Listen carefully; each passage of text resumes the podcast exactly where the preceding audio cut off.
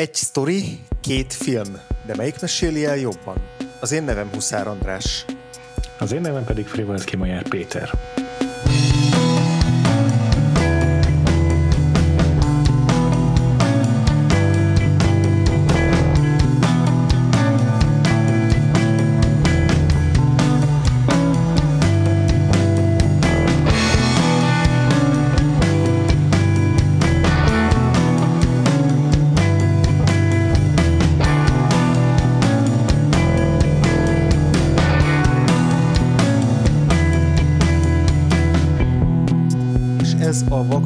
Versus negyedik évadja, most már megjegyeztem jól, nagyon jó. Jól mondod. Ahol nagy időtávolságban egymástól elhelyezkedő filmeket ö, eresztünk össze egymásnak, amik rimékek, illetve viszonylag sok esetben egy-egy irodalmi alapműnek a két változata. De alapvetően... De azért mindegyik esetben elmondhatjuk, hogy azért nem az előző vagy a legelső feldolgozás ignorálásával készültek ezek a így van. feldolgozások, tehát azért szerintem nevezhetjük réméknek őket általában. Szerintem is, szerint, szerintem is. Eddig a, ugye ez 25-30 év volt körülbelül a filmjeink között, minimum, ja. és, és az eddigi három adásunkban a, a korábbi film az, az mindig így a, így a... A rosszabb. E, egyrészt a rosszabb, másrészt pedig így az 50-es évekig bezárólag. Ja, az 50-es évekbeli, vagy még az előtti filmekről volt szó, és most előbbre ugrunk az időben. 1972-be, ekkor készült el, pontosabban ekkor mutatták be, ugyanis Andrei Tarkovsky filmjét, a Solaris-t, ami Stanislav Lem regénye alapján készült, majd pedig kereken 30 évvel később, 2002-ben az amerikai remake, vagy amerikai feldolgozás is a mozikba került, ez pedig Steven Soderbergh rendezte. Úgyhogy ez lesz a két filmünk ma. És a, hor- a horror műfajából a science fictionre tévedünk át egy adás erejéig. Aztán vissza a horrorhoz, így igaz. Igen, egy jó darabig. Nagyon zsáner évad lett ez, jó, jó darabig ráadásul. Tehát ez a támogatóink által összeállított, vagy hát által megszavazott évad lett. Igen. Körülbelül ilyen 30 címbárosítás közül szavaztak hallgatóink ezekre az adásokra. Igen, nagyon meglepett a Solaris, uh-huh. hogy mhm. erre esett ennyi választ, ennyi szavazat, mert mert ez egy fajsúlyosabb darab. Mm, igen. korábbiakhoz képest, a korábbi adásainkhoz képest, amelyekben azért ilyen, hogy a nyári Vakfolt versus évadhoz illően emészthető, uh-huh. szórakoztató darabok voltak főként. Most nem azt mondom, hogy nincsen, mit tudom én, subtextje mondjuk a légynek, vagy a dolognak, de azért úgy tényleg szóra, szórakoztatóbb, közérthetőbb alkotások, mint az eredeti Solaris. Abszolút, szerintem. közönségfilmekről beszéltünk eddig. Ja, abszolút. És, és most ezen a héten szerintem mind a két Solaris feldolgozás, vagy pontosabban, na, szóval egyik Solaris feldolgozás sem mondható klasszikus közönségfilmnek. Tehát nyilván a, az ja. amerikai, a Soderbergh féle az egy fokkal inkább, már csak a játék ideje, meg a tempókezelése miatt is, de, de alapvetően majd beszélünk róla, hogy a 2002-es Solaris film is hát meglepte a közönségét, és nem, nem, nem számítottak egy ilyen, ilyen meditatív, kontemplatív filmre, úgyhogy, úgyhogy mind a két film változata a lemregénynek az szembe megy az ilyen közönségfilmes szempontokkal és igényekkel és megközelítésekkel. Úgyhogy igen, ebből, ebből ja. a szempontból is így kilóg majd a, a, a mostani Vakfolt versus évadunkból. Igen. Viszont, De a Stanislav Lem feldolgozásokból nem lógnak ki. De így végig gondoltam, miket is láttam, vagy mikről tudok Aha. legalább.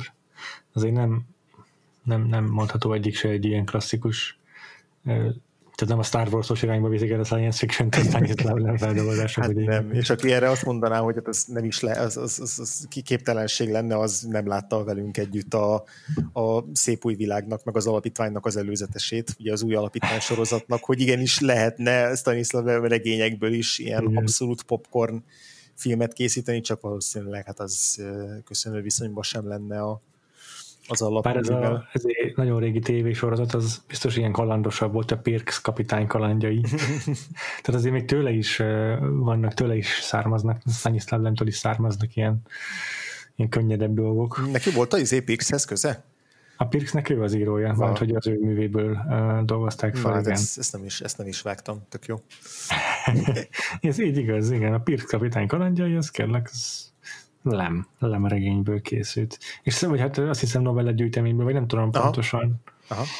De mindegyik pirkszes volt, igen. Igen, és egyébként szerintem azért is, hogyha tippelnem kéne, akkor azért is gondolom, hogy erre elég sok szavazat érkezett, mert hogy lehet, hogy nem látta minden, mint én támogatónk a Tarkovsky filmet, vagy akár a Soderberget, de hogy aki így a zsáner iránt érdeklődik, annak szerintem a, a Solaris regény az egy, az egy ilyen alapmű. Tehát, hogy, hogyha valaki mondjuk science fiction rajongó, akkor, akkor és, és, és olvas science fiction akkor valószínűleg elég korán a kezébe fog kerülni ez a, ez, a, ez a regény. Aztán lehet, hogy ez csak a saját tapasztalataimból vetítem ki másokra, de hogy én úgy gondolom, hogy azért ez egyike az ilyen, az ilyen tényleg, tényleg alaphivatkozási művek, nem mint az alapítvány. Igen. Vagy Én olvastam, nagyon fiatal voltam, hogy nem emlékszem erről semmire, basszus. Hm. És el akartam kezdeni újból, de hát 220 oldal nem volt energiám most hozzá. Ugyanez, ugyanez. Én, én, is gondoltam, hogy hát ha, hát ha be tudom iktatni, de hát már akkor gondoltam, hogy úgyse lesz rá időm. De ez szerintem valamikor gimibe olvashattam, vagy középiskola alatt, amikor úgy a, úgy a science, science fiction felé kanyarodtam el és, és arra emlékszem, hogy ilyen nagy hatással volt rám, tehát én azt, azt nagyon-nagyon szerettem azt a könyvet. Szemben például az alapítványjal, amit így nagyon tiszteltem, meg elismertem, meg tök, tök érdekes volt, mint ilyen fejte, fejtegetés, vagy, vagy, ja. vagy eszékötet, de mint, mint regény ja. úgy igazából nem tudott annyira hatni rám, és ja. a, a Solaris meg abszolút be tudott szippantani, és hát sajnos nem tényleg így annyi, olyan mértékben nem emlékszem a, a regényre, hogy most itt össze tudjuk majd hasonlítani a két filmmel, hogy mik a különbségek, Igen. mik az egyezések, egy-két ilyen homályos emlékem van, ami alapján majd így meg, megpróbálok valamilyen párhuzamot vonni, de tényleg azt így előre bocsátom, hogy, hogy ezek tényleg ilyen homályos emlékekből származnak, ja. csak azt tudom, hogy én nagyon, nagyon szerettem azt a könyvet. Amire én emlékszem, meg amire egyéb Stanislav Lem kötetek elolvasásából következtetek, az az, hogy hogy valószínűleg mindkét mű mm, helyesen ragadja meg uh-huh. a feldolgozással kapcsolatban, a feldolgozásokban, a, a, tehát mind a két film helyesen ragadja meg a Lemnek a humanizmusát, hiszen mindkettő meglehetősen introspektív, filozofikus, uh-huh. sőt pszichologizáló uh-huh. alkotás, és a Lem könyvei is legtöbbször mm, az emberrel foglalkoznak a végtelen világűrben, de Lemnél, amennyire én mondom, próbálom összeállítani a, a, az ő arcpolitikáját, azért általában tényleg így a, az emberiség, mint egész, uh-huh. és sokkal inkább egy ö, tényező, illetve a humanizmus az sugárzik minden ö, egyes oldalából a könyveinek.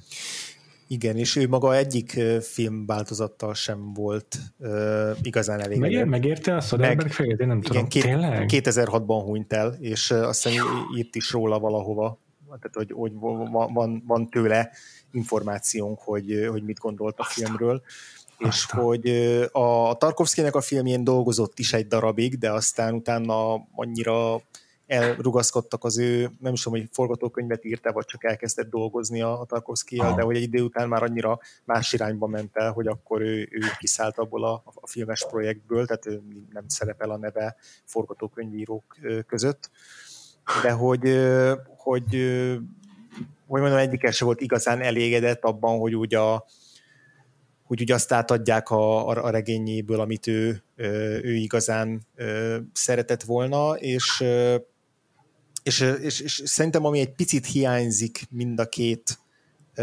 feldolgozásból, de ez csak úgy hiányzik, hogy a hangsúlyok mások. Na. Tehát, hogy amire én nagyon emlékszem a könyvből, hogy a, hogy a, a, a finálénál tényleg ez egy, ez, egy, ez egy ilyen nagyon kozmikus léptékű ö, esemény.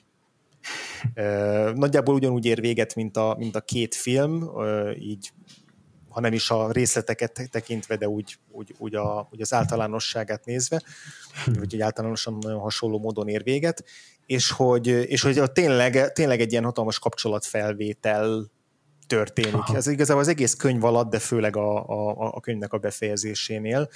És, hogy, és nagyon domináns a, a könyvben az, hogy, hogy itt valóban két uh, entitás találkozik. Az egyik az úgymond az emberiség, a másik pedig ez a, ez a bolygó, ez a Solaris. És hogy, és hogy sokkal inkább ennek a, ennek a kapcsolatfelvételnek a, a jelen, jelentőségét, jelentőségét és, és, és ilyen óriási nagy hatását, és a, és a főszereplőre, meg ránk az olvasókra gyakorolt hatását domborítja ja. ki a befejezés is. Ez tök igaz. És nagyon különböző dolgokat fog meg a, a két film, de hogy igazából ez egy, tehát a bolygó, meg, ez, meg az, hogy a bolygó az egy, az, egy, az egy önálló tudattal létező gyakorlatilag egy lény, vagy egy, vagy egy idegen ö, entitás, ez mhm. igazából szerintem csak egy ürügy arra, hogy egy, egy ugródeszka ahhoz, hogy így azzal, azok a dolgokkal foglalkozzon a film, amivel a két rendező, és a Tarkovsky-nál ez inkább ilyen filozofikus dolog, Igen. meg metafizikai kérdések, a Soderbergnél meg inkább ilyen személyes párkapcsolati, lelki vájkálások, és szerintem ez tök érdekes, hogy uh-huh. hogy igazából tényleg úgy, itt van ugyanaz az alaptörténet, ami a nagy vonalakban meghagyja a, a fő premisszát, és aztán annak a kibomlását is, és hogy hová vezet még azt is, de hogy így a hangsúlyak által igazából mind a három mást-mást emel ki ebből a, ebből a cselekményből, vagy ebből a történetből. Szóval hogy valahogy talán így tudnám összefoglalni, de tényleg a regénybe ennél mélyebben nem tud merek belemenni, mert nekem ja. így egy ilyen emlék, amit aztán a, a Tarkovsky-nak a nyilatkozatai is ezt, bocsánat, a, a, a Lemnek Lem. a nyilatkozatai is ezt látszanak alátámasztani, mert ő is azt mondta, hogy, hogy ezt, ezt a kapcsolatfelvétel dolgot hiányolja egy picit a filmekből. Igen, ez tényleg teljesen kimarad. Ez abszolút igaz. Mm, beszéljük akkor először most Tarkovsky-nak a, a mesterművéről, amelyik te kultikus jelentőségű. Tarkovsky szerintem tök érdekes rendező, én tőle csak ezen kívül csak a Stalker láttam. Szintén. De amúgy nem lenne egy hatalmas erőfeszítés megcsinálni egy vakfolt Tarkovsky blokkor, hét filmje van összvisz. Igen. És mindegyik szerintem érdeklődésre tarthat számot. Teljesen, Tehát, igen. Nagyon jókat hallottam a Tükör, vagy nem tudom mi a magyar uh-huh. címe, de angolul úgy találtam meg, hogy Mirror című filmjéről. Igen. Érdekel az Andrei Rublev, Rublev és, és a, a többiről sokkal kevesebbet tudok, de ezek alapján már tényleg aztán mm, semmi nem tarthat vissza, vagy nem tudom, semmi kifogásom nem lehet, hogy ezeket is, azokat is pótoljam. Igen. Hiszen én nagyon szeretem, a, tehát nagyon érdekesnek tartom a Stalkert is, és és örömmel néztem újra a solaris is igazából. Uh-huh. Pedig elsőre egyébként így gimis koromban azért inkább fárasztott, uh-huh. inkább untatott, uh-huh. De nem ártott neki ez a, ez a, ez a húsz év, amennyi eltelt azóta, hogy legutoljára láttam. Aha, aha. Nekem csak egy év telt el azóta, hogy utoljára láttam, mert hogy én tavaly láttam először a Solaris-t. Nekem Tarkovsky mindig ez a ez a félelmetes titán Igen. volt így, a, így a, a, a horizonton túl, vagy így a horizont fölött lebegve, hogy így azon, azon rendezők egyike, akik, akik, akik felé így, így, így fél, félve kezd, kezdtem el tapogatózni, mert hogy így akkora, akkora és olyan a, a renoméja, hogy ugye a, a, ezek, a, ezek a három órás, nagyon lassú, nagyon, nagyon rétegzett, nagyon filozófikus, nagyon komoly, intellektuális kihívás nyújtó ö, darabokról van szó, és hiába volt mind a Solaris, mind a, a, a Stalkernek a, az irodalmi ö, eredetie, ugye a Strugatsky testvéreknek a könyve, az, az könyvben mind a kettő meg volt már nagyon hamar, és mind a kettőt szerettem, de hogy ezt a lépcsőfokot tényleg csak így az elmúlt pár évben tettem meg, hogy akkor, hogy akkor megnézem ezeknek a, a, a, a filmváltozatát. És úgyhogy én még nem tudom azt mondani, hogy ez az egy év, ez, ez így alapjában megváltoztatta a Solaris filmhez, a 72-es filmhez fűződő viszonyomat, de hogy én egyébként a kettő közül a Stalkert szeretem jobban, én is. Az, annak a, a rejtélyessége és az ilyen túlvilági jellege és megfoghatatlan atmoszférája. atmoszférája, és az, hogy ott igazából ténylegesen nincs, nem történik benne olyasmi, ami valami nagyon fantazmagórikus lenne, de, de azáltal, ahogy a képekkel, meg a tempóval, meg a hanggal bánik azáltal folyamatosan fent tud tartani egy feszültséget és egy ilyen hátborzongató kísérteties félelmet a, az ismeretlentől, és a, a Solaris inkább így érdekes nekem még mindig. Egy picit unalmas is, és inkább így érdekes az, hogy az, hogy hogyan fejtegeti ezeket a tényleg ezeket az egzisztencialista, filozófikus kérdéseket, de, de ami az első nézésre, tehát a, a tavaly a tavalyi első nézésnél meglepett, hogy azért érzelmileg is tudott hatni. Tehát, hogy működött benne nekem abszolút az emberi, emberi vetülete, mert hogy azt hittem, hogy ez egy ilyen nagyon, nagyon absztrakt, nagyon hideg, száraz valami lesz, ami közben mondjuk nagyon látványos, de hogy de szerintem tök jól működött, a, vagy tök jól működik benne a, a, az, az emberi része, ezt így gyorsan előre akartam még bocsátani. Tök jó. Kicsit akkor itt most előre szaladok, mert akarok a másik filmről beszélni, hogy gyorsan összehasonlítsuk, jó? Oké, okay, tök jó. Hogyha azt mondod, hogy neked működött az érzelmi vetülete ennek a 72-es Solarisnak, de azért egyértelmű szerintem is, hogy sokkal inkább filozofikus, uh-huh. akkor szembeállítva ezt a 90, vagy a 2002-es uh, Solaris-szal, Soderbergtől, hm. a, amely szerintem egyértelműen határozottan az érzelmi vetületet uh-huh. domborítja ki, és elhagyja a filozófiát, vagy lényegesen visszaszorítja. Uh-huh. Uh, mennyire érzed azt, azt a verziót működőképesnek, és mennyire működött számodra annak a filmnek az érzelmi, vet, érzelmi azonosulás abban, abban az verzióval. Igen, érdekes, mert hogy ez valóban a 2002-es film az ilyen szempontból sokkal befogadhatóbb, igen. Klasszikusabb értelemben vett, romantikus történet szerintem. Igen, igen, és sokkal emberközpontú. Tehát ugyan, ugyan a humanizmust, ahogy te is mondod, abszolút megőrzi a Tarkovsky film, és a karakterek ott is abszolút ja. húsvér emberek, és, és bizonyos szinten lehet, lehet kötődni is hozzájuk de, de, de hát ebben a, ebben a, a Soderbergh féle változata az már csak így, nem tudom, a sztárok szerepeltetése miatt is szerintem így, vagy legalábbis a George Clooney, mint sztár Igen. szerepeltetése miatt is így van egy ilyen direktebb, azonnalibb kötődésünk a, a főszereplőhöz.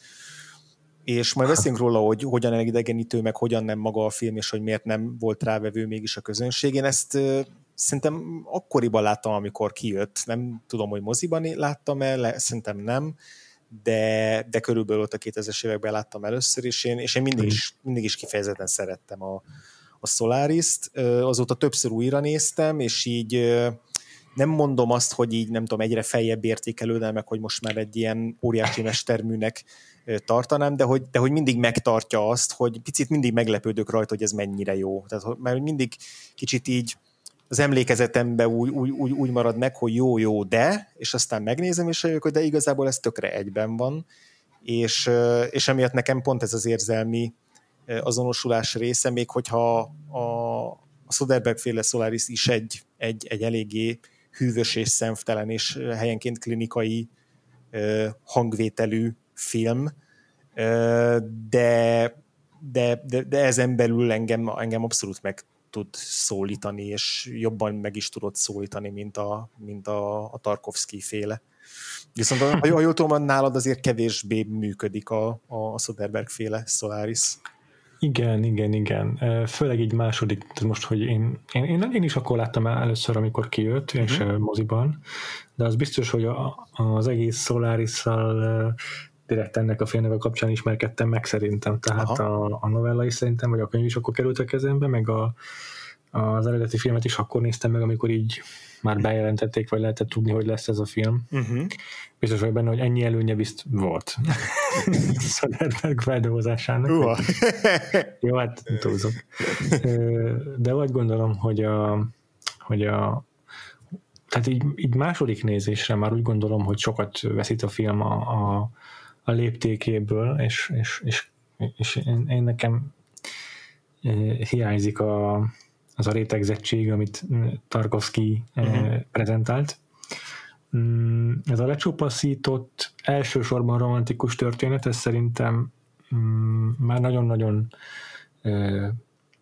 ennek már nagyon-nagyon csak ürügy az egész science fiction uh-huh. premissza, és és ezért ezt én nem érzem annyira működőképesnek, tehát túl sokat mm, hanyagol el a, a science-ből. A, a science-ből, meg a kontextusból egyáltalán, hogy itt azért mégiscsak van egy idegen életforma, meg, meg, meg a, a, az egésznek a, ez a, ez a körül, ezek a körülményei, ezek nagyon-nagyon huszadlagosak, mm. és ez szerintem emiatt sérül a film számomra, illetve a, szerelmi szál, tehát a, amely a filmnek tulajdonképpen a gerince, a George Clooney meg az ex-feleségének a kapcsolata. Ez uh-huh. ugye sokkal hangsúlyosabb, mert flashbackekben nagyon sokat látunk belőle, de úgy érzem, hogy Soderberg nincs elemében annyira, mint amennyire egyébként ért az erotikához, és sokkal inkább a színészeken múlik az, hogy, hogy, hogy kapcsolatot teremtsenek a nézővel uh-huh. érzelmileg, és ez a része viszont kiemelkedően jó uh-huh. annak a filmnek. Tehát Clooney is, meg a feleségét játszó színésznő, uh-huh. Ö, na, most oh. elfejtettem a nevét, Natasha McElhon. Uh-huh, uh-huh. Köszönöm. Ö, kellően mm, óriási kisugárzással rendelkeznek ahhoz, hogy, hogy le ö, ö, vegyenek a lábamról, leterítsenek gyakorlatilag, és, és ö, ezért tud működni ez a rétege a 2002-es Solarisnak, uh-huh. jobban is, mint az eredetinek, szerintem. Uh-huh. Mm, viszont nagyon-nagyon sajnálom azt, amit ennek, ezek által elveszítünk, meg a flashbackek által elveszítünk. Ja. Szóval nagyjából ez a verdiktem a filmről, nyilván még bele fogunk menni egy csomó mindenbe velük kapcsolatban, csak azt gondolom, hogy érzelmileg az új Solaris, úgymond az új Solaris, ami már szintén idestova 18 éves, uh-huh. az az működőképes, érdekes, meg meg kellően romantikus tulajdonképpen, vagy, vagy főként a színészeknek köszönhetően e, e, elég értékelhető mértékben romantikus. A régi Solaris, tehát a Tarkovsky féle viszont rendkívül mm, gazdag a tematikáját illetően, uh-huh. És uh, Soderbergh szerintem egy nagyon mm, lényegre törő rendező nagyon izgalmasak tudnak lenni a képei, beszéltünk erről a szex hazugság videóban, tehát mm. nagyon ügyesen használja a térbeli elrendezést, a kamerához való közelséget és távolságot, és a képen belüli képeket, viszont, vagy a képen belüli kereteket, viszont a Solarisban szerintem ezt nem domborítja ki annyira, vagy nem érzékeltem legalábbis annyira hangsúlyosnak az ő rendezői kézjegyeit. Sokkal inkább lényegre törően rendezett, sokkal inkább funkcionálisan.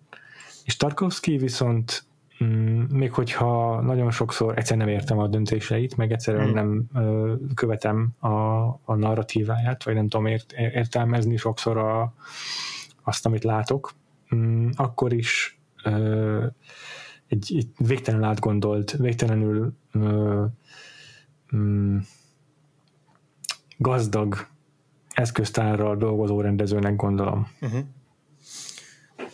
Hát ezzel majd vitatkozok mindenképpen a, a Soderberg részével, nem a, nem a Tarkovsky részével.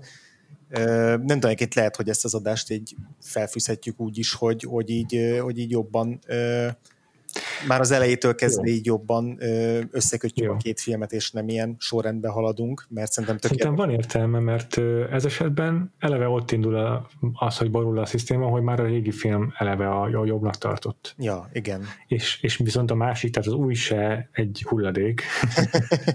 tehát nem az van, hogy akkor jól le tudjuk az egyiket, és akkor a másikról majd beszélgetünk és körbe rajongjuk. Igen.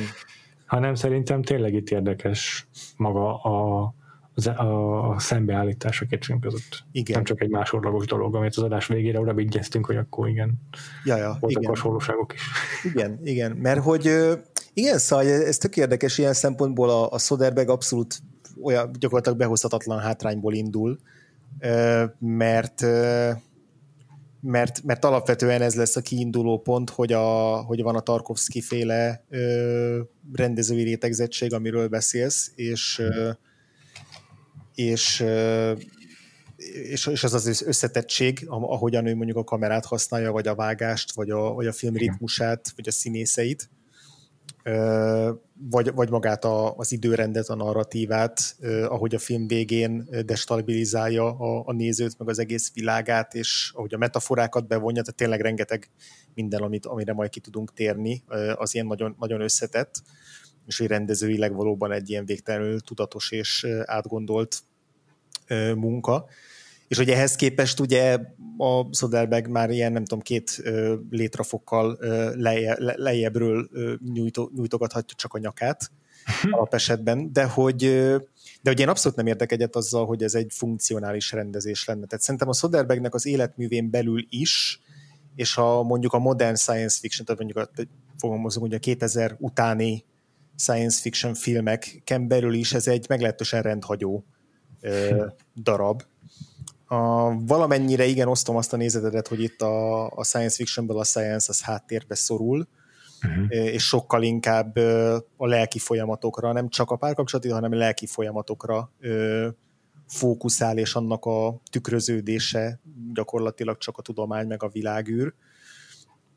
De hogyha mondjuk a rendezői oldalát nézzük a, a Soderbergh filmnek, akkor, akkor a, például a filmnek a vágás technikája az, az, az, az kifejezetten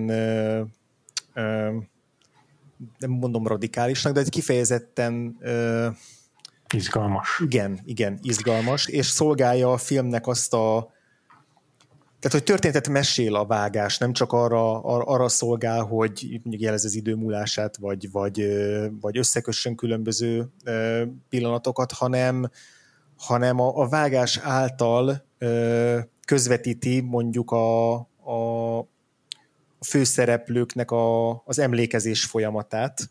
Uh-huh. Tehát mondjuk a, a, a Chris Kelvinnek az emlékezését, hiszen ahogy mondod, rengeteg flashback-kel vágunk vissza a múltba, hogy megismerjük uh-huh. mondjuk az ő kapcsolatukat, és akkor különböző pontokon ilyen párhuzamos montázsokkal és vágásokkal, ilyen, rövid kis flashbackek beszúrásával pár másodperces kis hangulatképekkel köti össze a jelent a múlttal, és a, a női főszereplő, a Reja esetében, aki ugye a, a feltámasztott ex-feleség, a, Solaris bolygó által feltámasztott ex-feleség, aki egy önálló entitás, de ugye pont úgy néz ki, mint a, mint a Kelvin felesége, benne pedig ezeknek az emlékeknek a, a megszületését, és azt, hogy ezek az emlékek, ezek hogyan,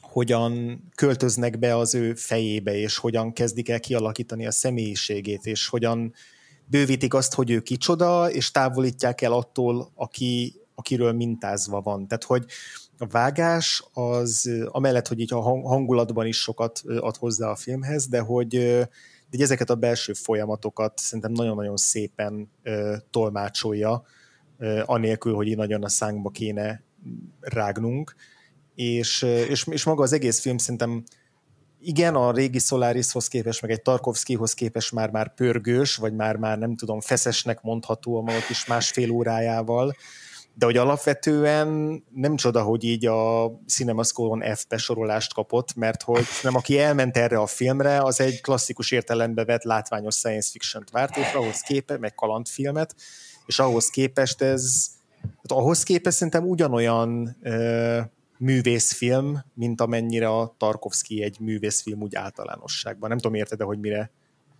mire Persze, értelek. Igen, csak ez ugye rosszul volt targetálva, ez van a teljes, teljes mértékben, igen. Tehát tök durva, hogy a, a 2002-es Solaris az eredetileg egy James Cameron projektnek indult. Igen, és akkor, és akkor az lett volna az a, a, az a film, amire, amire a F uh, CinemaScore osztályozást adó uh, emberek uh, számítottak lehet. Hogy a Cameron valahogy azt úgy fogalmazott, hogy a, a, a The Abyss-hez, tehát a mélység, mélység titka, azt hiszem. Mélység titka, de azért az se egy ilyen izgalmas akció. Nem, nem, tehát hogy az is, a, az is egy, egy, egy hardcore-rabb film, de hogy, de hogy mégis közelebb áll egy, egy, egy klasszikus um, közönségfilmhez talán. Ez, ez egy érdekes gondolatkísérlet, hogy milyen lenne a, egy harmadikként a James Cameron féle ö, változat de, de az biztos, hogy a Soderbergő egy sokkal, be, sokkal befelé fordulóbb és, és meditatívabb és elgondolkodtatóbb filmet készített, mint amire szerintem a Fox is számított. Én nem bánom, hogy Cameron nem készítette el a saját solaris mert már elkészítette a mélység titkát, tehát én szerintem nem biztos, hogy tudott volna olyat mondani, uh-huh. nem akar, vagy nem is biztos, hogy, hogy meg, megér, tehát, hogy megérte volna az a film, úgymond érdemes lett volna elkészíteni. Ja, ja. Ez, a, ez nem is tudtam, hogy CinemaScore F-et kapott. Erről picit beszéljünk, mert szerintem a, maga Le. a CinemaScore is egy érdekes dolog, amit el kéne mondanunk. Hogy ja, igen, igen. Itt az amerikai közönség, ez kb. olyan, mint a választásoknál az exit poll, hogy így rögtön azután, hogy leadod a voksolat, megkérdezik a statisztikát készítők, hogy akkor hogyan szavaztál, és ugyanez van a filmeknél a CinemaScore-ral, hogy nyitó hétvégén, vagy én nem is tudom pontosan milyen időtávlatban, de a moziból kilépőket megkérdezik, hogy hogy tetszett a film, és akkor A-tól F-ig lehet osztályozni, mint az amerikai iskolákban. Uh-huh. Ugye? Uh-huh. Jó, igen. El? igen, igen. És ez a, az F-es Cinema Score, nem tudom, tudta de én csak most tudtam meg a, a Blank Check podcastből, mert éppen nemrég volt szó egy F Cinema Score-os filmről. Szóval ez 1999-ig ez hallatlan volt. Aha. Az első film, amely megkapta a CinemaScore-t, az 90, az F-et, az 9-es volt, 99-es volt, és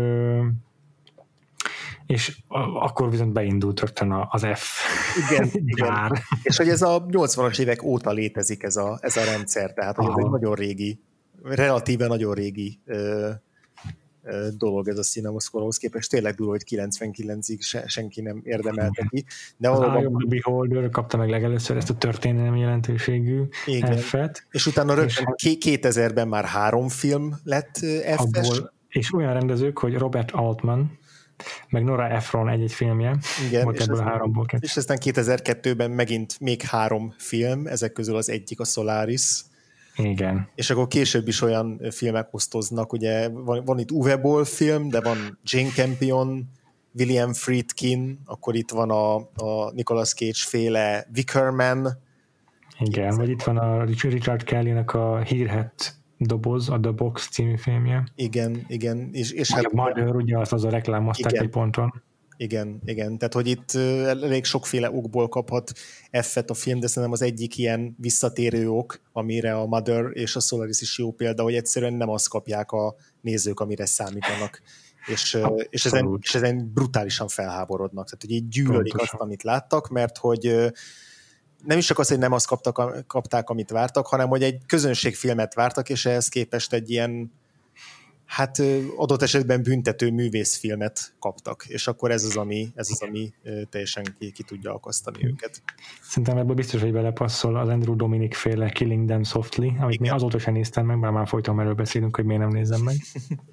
amely egyébként kritikailag egy elismert film, tehát 73 as kritikai elismertségnek örvend a Rotten tomatoes de megkapta az F Cinema Score-t. Igen, igen, az, az, az, az, egyébként is egy szerintem egy olyan film volt, hogy mindenki, még a kritikusok is így úgy voltak vele, hogy így um, oké, okay, de ez, ez mi? Mit akartál ezzel mondani? Tehát ez egy, ez egy ilyen teljes ilyen, ilyen paffá vált váló film, paffá válnak az emberek előtte. Szóval, hogy egy ilyen, ilyen rangos 20-as listára, vagy szerintem most már 21 ilyen film van, tehát nagyon kevés azért összességében, Jó. ami rákerül erre a, erre a retteget F-szkóros listára, és a, a Solaris az egy, egy, egyik korai példája ennek a, ennek a kitüntetésnek. Igen, így van. És hát egyébként magán a Solarison, tehát a 2002-es Solarison is látszik, hogy ilyen klasszikus értelemben vett ilyen Bianco csekkes film, uh-huh. mert a Soderberg 99-es évben, ugye? Nem, a 2000-es évben csinálta meg azt a tavalyi Versusban nagyon alaposan kibeszélt ilyen hőstettet, vagy nem tudom, ilyen, ilyen, ilyen legendás cselekedetet, hogy egyszerre két filmet is tető alá hozott, amelyeket aztán jelöltek Oscar díjra, többek között a legjobb rendező kategóriában, és saját magától kapott ki ott Soderberg, amikor a Trafficért megkapta a legjobb rendezőnek járó Oscárt, és nem az Erin Brokovicsért kapta meg.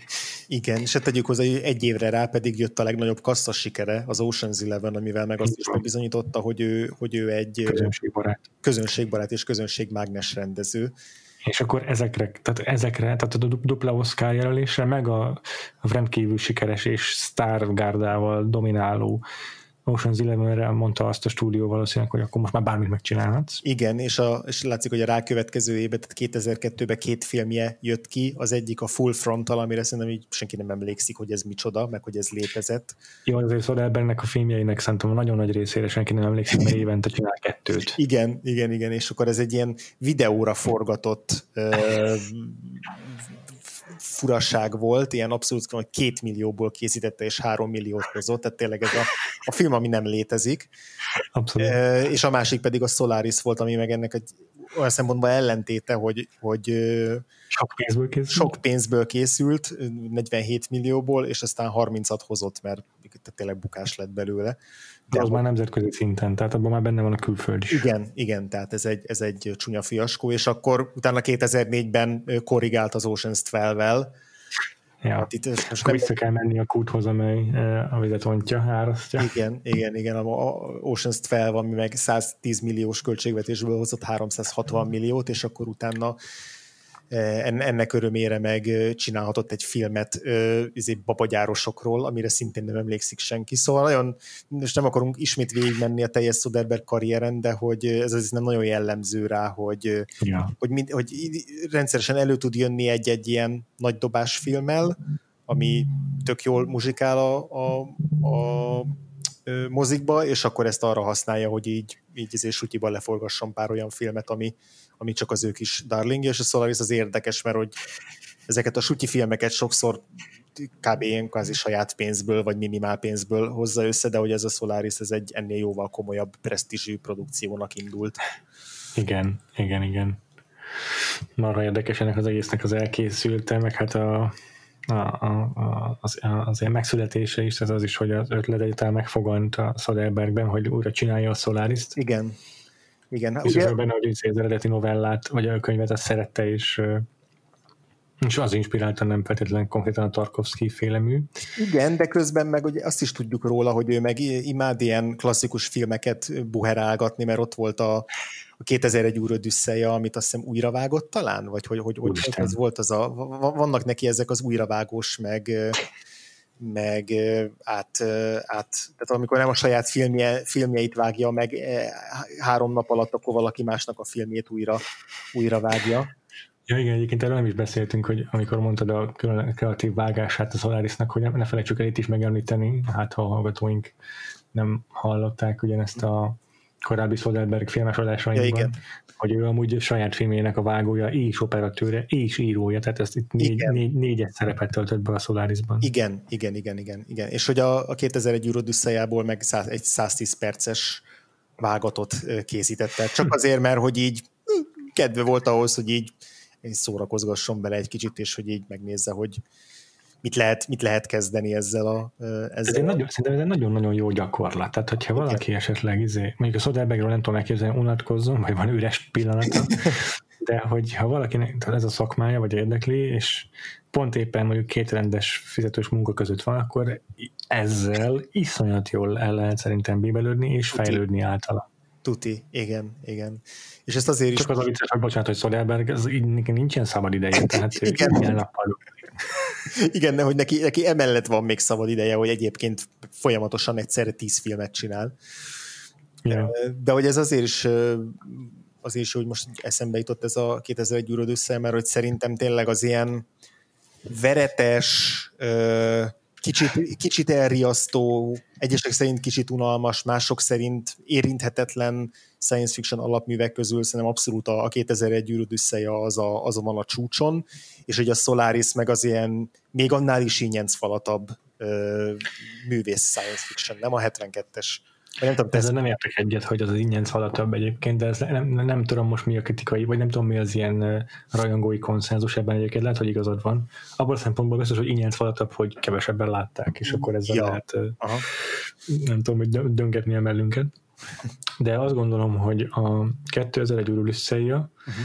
az, az alapművét tekintve is egy sokkal populárisabb science fiction könyv. Uh-huh tehát a maga a, a közönségbarátabb az alapmű, úgy értem, uh-huh. szerintem. Viszont maga a film az ennél is merészebben rugaszkodik el az alapműnek a fogyaszthatóságától, hiszen leszámítva néhány súlyos expozíciót igazából alig hangzik el benne ö, olyan mértékű filozofálgatás, vagy bármiféle eszmecsere, mint a Tarkovsky filmben. Uh-huh. Tehát a 2001 Odüsszeja a szinte kizárólag képeken keresztül mesél, nagyon-nagyon sok mindent tényleg kizárólag vizuálisan meg hanggal, uh-huh. ahogy értem a hangot, hogy a hangeffektusokkal, yeah. meg zenével kommunikál felénk a Kubrick, és szó sincsen ilyen szintű ö, ö, filozófiai fejtegetésről, meg ilyen beszélő fejekről, mint a Tarkovsky film. Ez igaz. Uh-huh. Tarkovsky filmjében egyébként ezek a, most nem, akarom, nem akarok lefelé beszélni róla, vagy hogy mondjam, az, nincsenek, nincsen szó arról se, hogy ez ilyen olyan lenne, mint a, az a, a az őslakó, a Man from Earth, ahol tényleg csak így beszélő fejek vannak, és így nulla rendezés, meg nulla színészet, vagy ilyesmi, és csak a párbeszéden keresztül fogadott be a történetet gyakorlatilag van a filmben.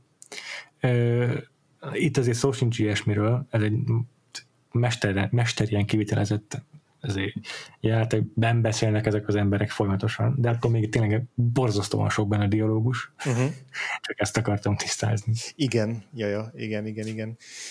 Uh, szerintem a, a, a 72-es Solarisnál főleg az első háromnegyed óra olyan, ami nehéz, ne, nekem legalábbis nehéz volt átrágnom magam, mert hogy ugye ez egy majdnem három órás film, és az első háromnegyed óra az a földön játszódik. Ez egy igen, ilyen... És igazából a film felé így nem történik meg igazán az a bonyodalom. Igen, igen, igen, igen. Tehát, hogy van egy nagyon, nagyon hosszúra meghagyott intrója a filmnek, ahol így most az izé jut eszembe róla, a, a tökéletes és teljes, totális ellenpéldája az a Mission Impossible Fallout, ahol az első öt percben így elhadarják a teljes expozíciót és a premisszát és mindent, amit tudni kell hozzá, hogy utána csak az akcióra fókuszáljanak, és ne kelljen ja. semmi ilyesmivel foglalkozniuk. Itt pedig abszolút három órát rászánnak arra, hogy így fölvezessék magát, magát ezt a küldetést, meg ezt a kérdéskört, de közben egy minket is bele ringassanak ebbe, a, ebbe az atmoszférába, ami aztán folytatódik igazából onnantól, hogy a, a Chris Kelvin a, már az űrben van. Tehát, hogy nincs egy ilyen éles váltás, hogy akkor az első három-negyed óra az ilyen stílusú, és utána meg mondjuk felpörög, vagy mit tudom én, más, más tonálisan mást képviselne, hanem ez egy abszolút egységes darab az elejétől a végéig, egységes film, szerintem tonálisan, és ez az első három óra arra is szolgál, hogy így, hogy így bele süppedjünk ebbe a, ebbe a lassú tempójú pár nagyon, nagyon sok szünetet hagyó Igen. menetbe. Marha érdekes, amit mondasz, hogy tonálisan mennyire egységes a film, ezen még nem is gondolkodtam, pedig nagyon igaz. És úgy egységes tonálisan, hogy egyébként hihetetlen éles a váltás a földi jelentek meg az űrbeli jelentek között. Mm. Tehát uh, szerintem a legfontosabb, amiről beszélni kell ezek a filmek a kapcsán, az pont ez a váltás a, mm. a, a kettő között. Tehát, hogy ezt sikerül mm, konzisztensen megvalósítani a, a Tarkovsky-nak, az biztos, hogy egy, egy, egy érdeme a filmnek arra gondolok, hogy az űrben játszódó játéknak azért a nagyon nagy része hmm, tehát a földön játszódó része az nagyon sok része szabadban van. Uh-huh. Folyton rohangálnak az emberek dombra, meg izé, mezőkön, meg vízpartokon ücsörölnek, meg ilyesmi és befogadod így ezt, a, ezt, a, ezt, a, ezt a végtelen környezetet. Uh-huh. És a, az űrben játszódó jelenteken meg az egyetlen külvilág az az opresszív, zúgással áradozó tenger, ami a Solaris, uh-huh. és folyton ilyen zsizsegő hangja van, uh-huh. vagy hát az a hangeffektus, amit hallunk alatta. És ezen kívül meg uh, csak hasonlóképpen nyomasztó belső terekben tényfelednek a teljesen Igen. dezorientált lakók. Igen. Tehát homlok egyenes más azért a kettőnek a hangvétele, hangulata, és mégis tonálisan teljesen konzisztens a film, igazad van. Igen, és ez megint csak érdekes összevetni a 2002-es filmmel, majd a, a, az információadagalás szempontjából is, de hogy most ez eszembe jutatta, hogy ugye a 2002-es film is kiszakít minket a, az űrállomásból, a flashbackekkel, de hogy, de hogy gyakorlatilag ott nagyon-nagyon kevés a, a szabad térbe, külső térbe játszódó jelenet. Van egy-két olyan snitt így a ja. flashbackekben, amikor mondjuk az esőben ja. sétál a, a, a Chris Kelvin, de akkor is gyakorlatilag ilyen nagyon monokróm, az a világ, milyen hatalmas épületek között, városi környezetben mozog, tehát hogy a, az egyetlen, ami nem egy ember alkotta ö, civilizációban, civilizáción belüli tér, az, az maga a Solaris, és maga a bolygónak a, a felvételei, ami, ami ugye a 2002-es filmben ma, ugye az egész bolygót így, így elég, eléggé sokszor látjuk ezt a lilás, lilás színű, ilyen kavargó, örvénylő bolygót, és hogy ez képviseli úgymond magát a természetet is, míg a, az eredeti Solarisban tök izgalmasan mosódik össze, hogy a film elején a természet az még a tényleges emberi természet, viszont a film legvégén, ahol visszatérünk a, a nyitó jelenetbeli környezetbe, ott ez a természet, ez már csak egy a, a Solarison belül, mint hogyha már így felfalta volna, és, és mint hogyha miután olyan sok időt töltünk a, a 72-es filmben, már tényleg itt ebben az operesszív, egyébként tök jó kinéző, mármint hogy díszlet szempontjából, tehát díszletként marha jó kinéző űrállomáson. Ugye a film végén, amikor kiszabadulunk ebből, akkor ez már nem egy ilyen valódi kiszabadulás, és már nem pont ugyanazt jelenti, mint amit a film elején jelenthetett akár. Nekem a, a legizgalmasabb a régi filmben, a 72-es filmben az pont ez a, ez a keretezése, a, a keretes szerkezete a, a filmnek. A nyitóképek azok, azok ilyen, emlékszem, amikor először láttam, azok ilyen, ilyen pörőcsapásként hatottak, pedig nem láttunk, nem láttunk más, csak ilyen tóban ringatózó sást, meg növényeket, de hogy van egy olyan iszonyatosan erős atmoszférája, és már akkor is egy ilyen megmagyarázhatatlan nemevilági jellege, hogy, hogy hiába egy vidéki ö, természet, ahol az játszódik, de már van valami furcsa, furcsa hangulata, vagy furcsa érzés, amit, ö, ami ilyen megfoghatatlan, és amire aztán nagyon, erő, nagyon-nagyon ráerősít a, a finálé, tehát a, ugye a, a záró jelenet, ami megint csak ilyen, ilyen borzasztóan hatásos, és nagyon, nagyon ö, torkorragadó. Igen, ez, ez, ezzel én is elgondolkodtam, amikor néztem a filmet, hogy a természetet, ezt a sok-sok külvilágot, meg környezetet, azért mégse úgy ábrázolja Tarkovsky, hogy így ilyen puja, élettől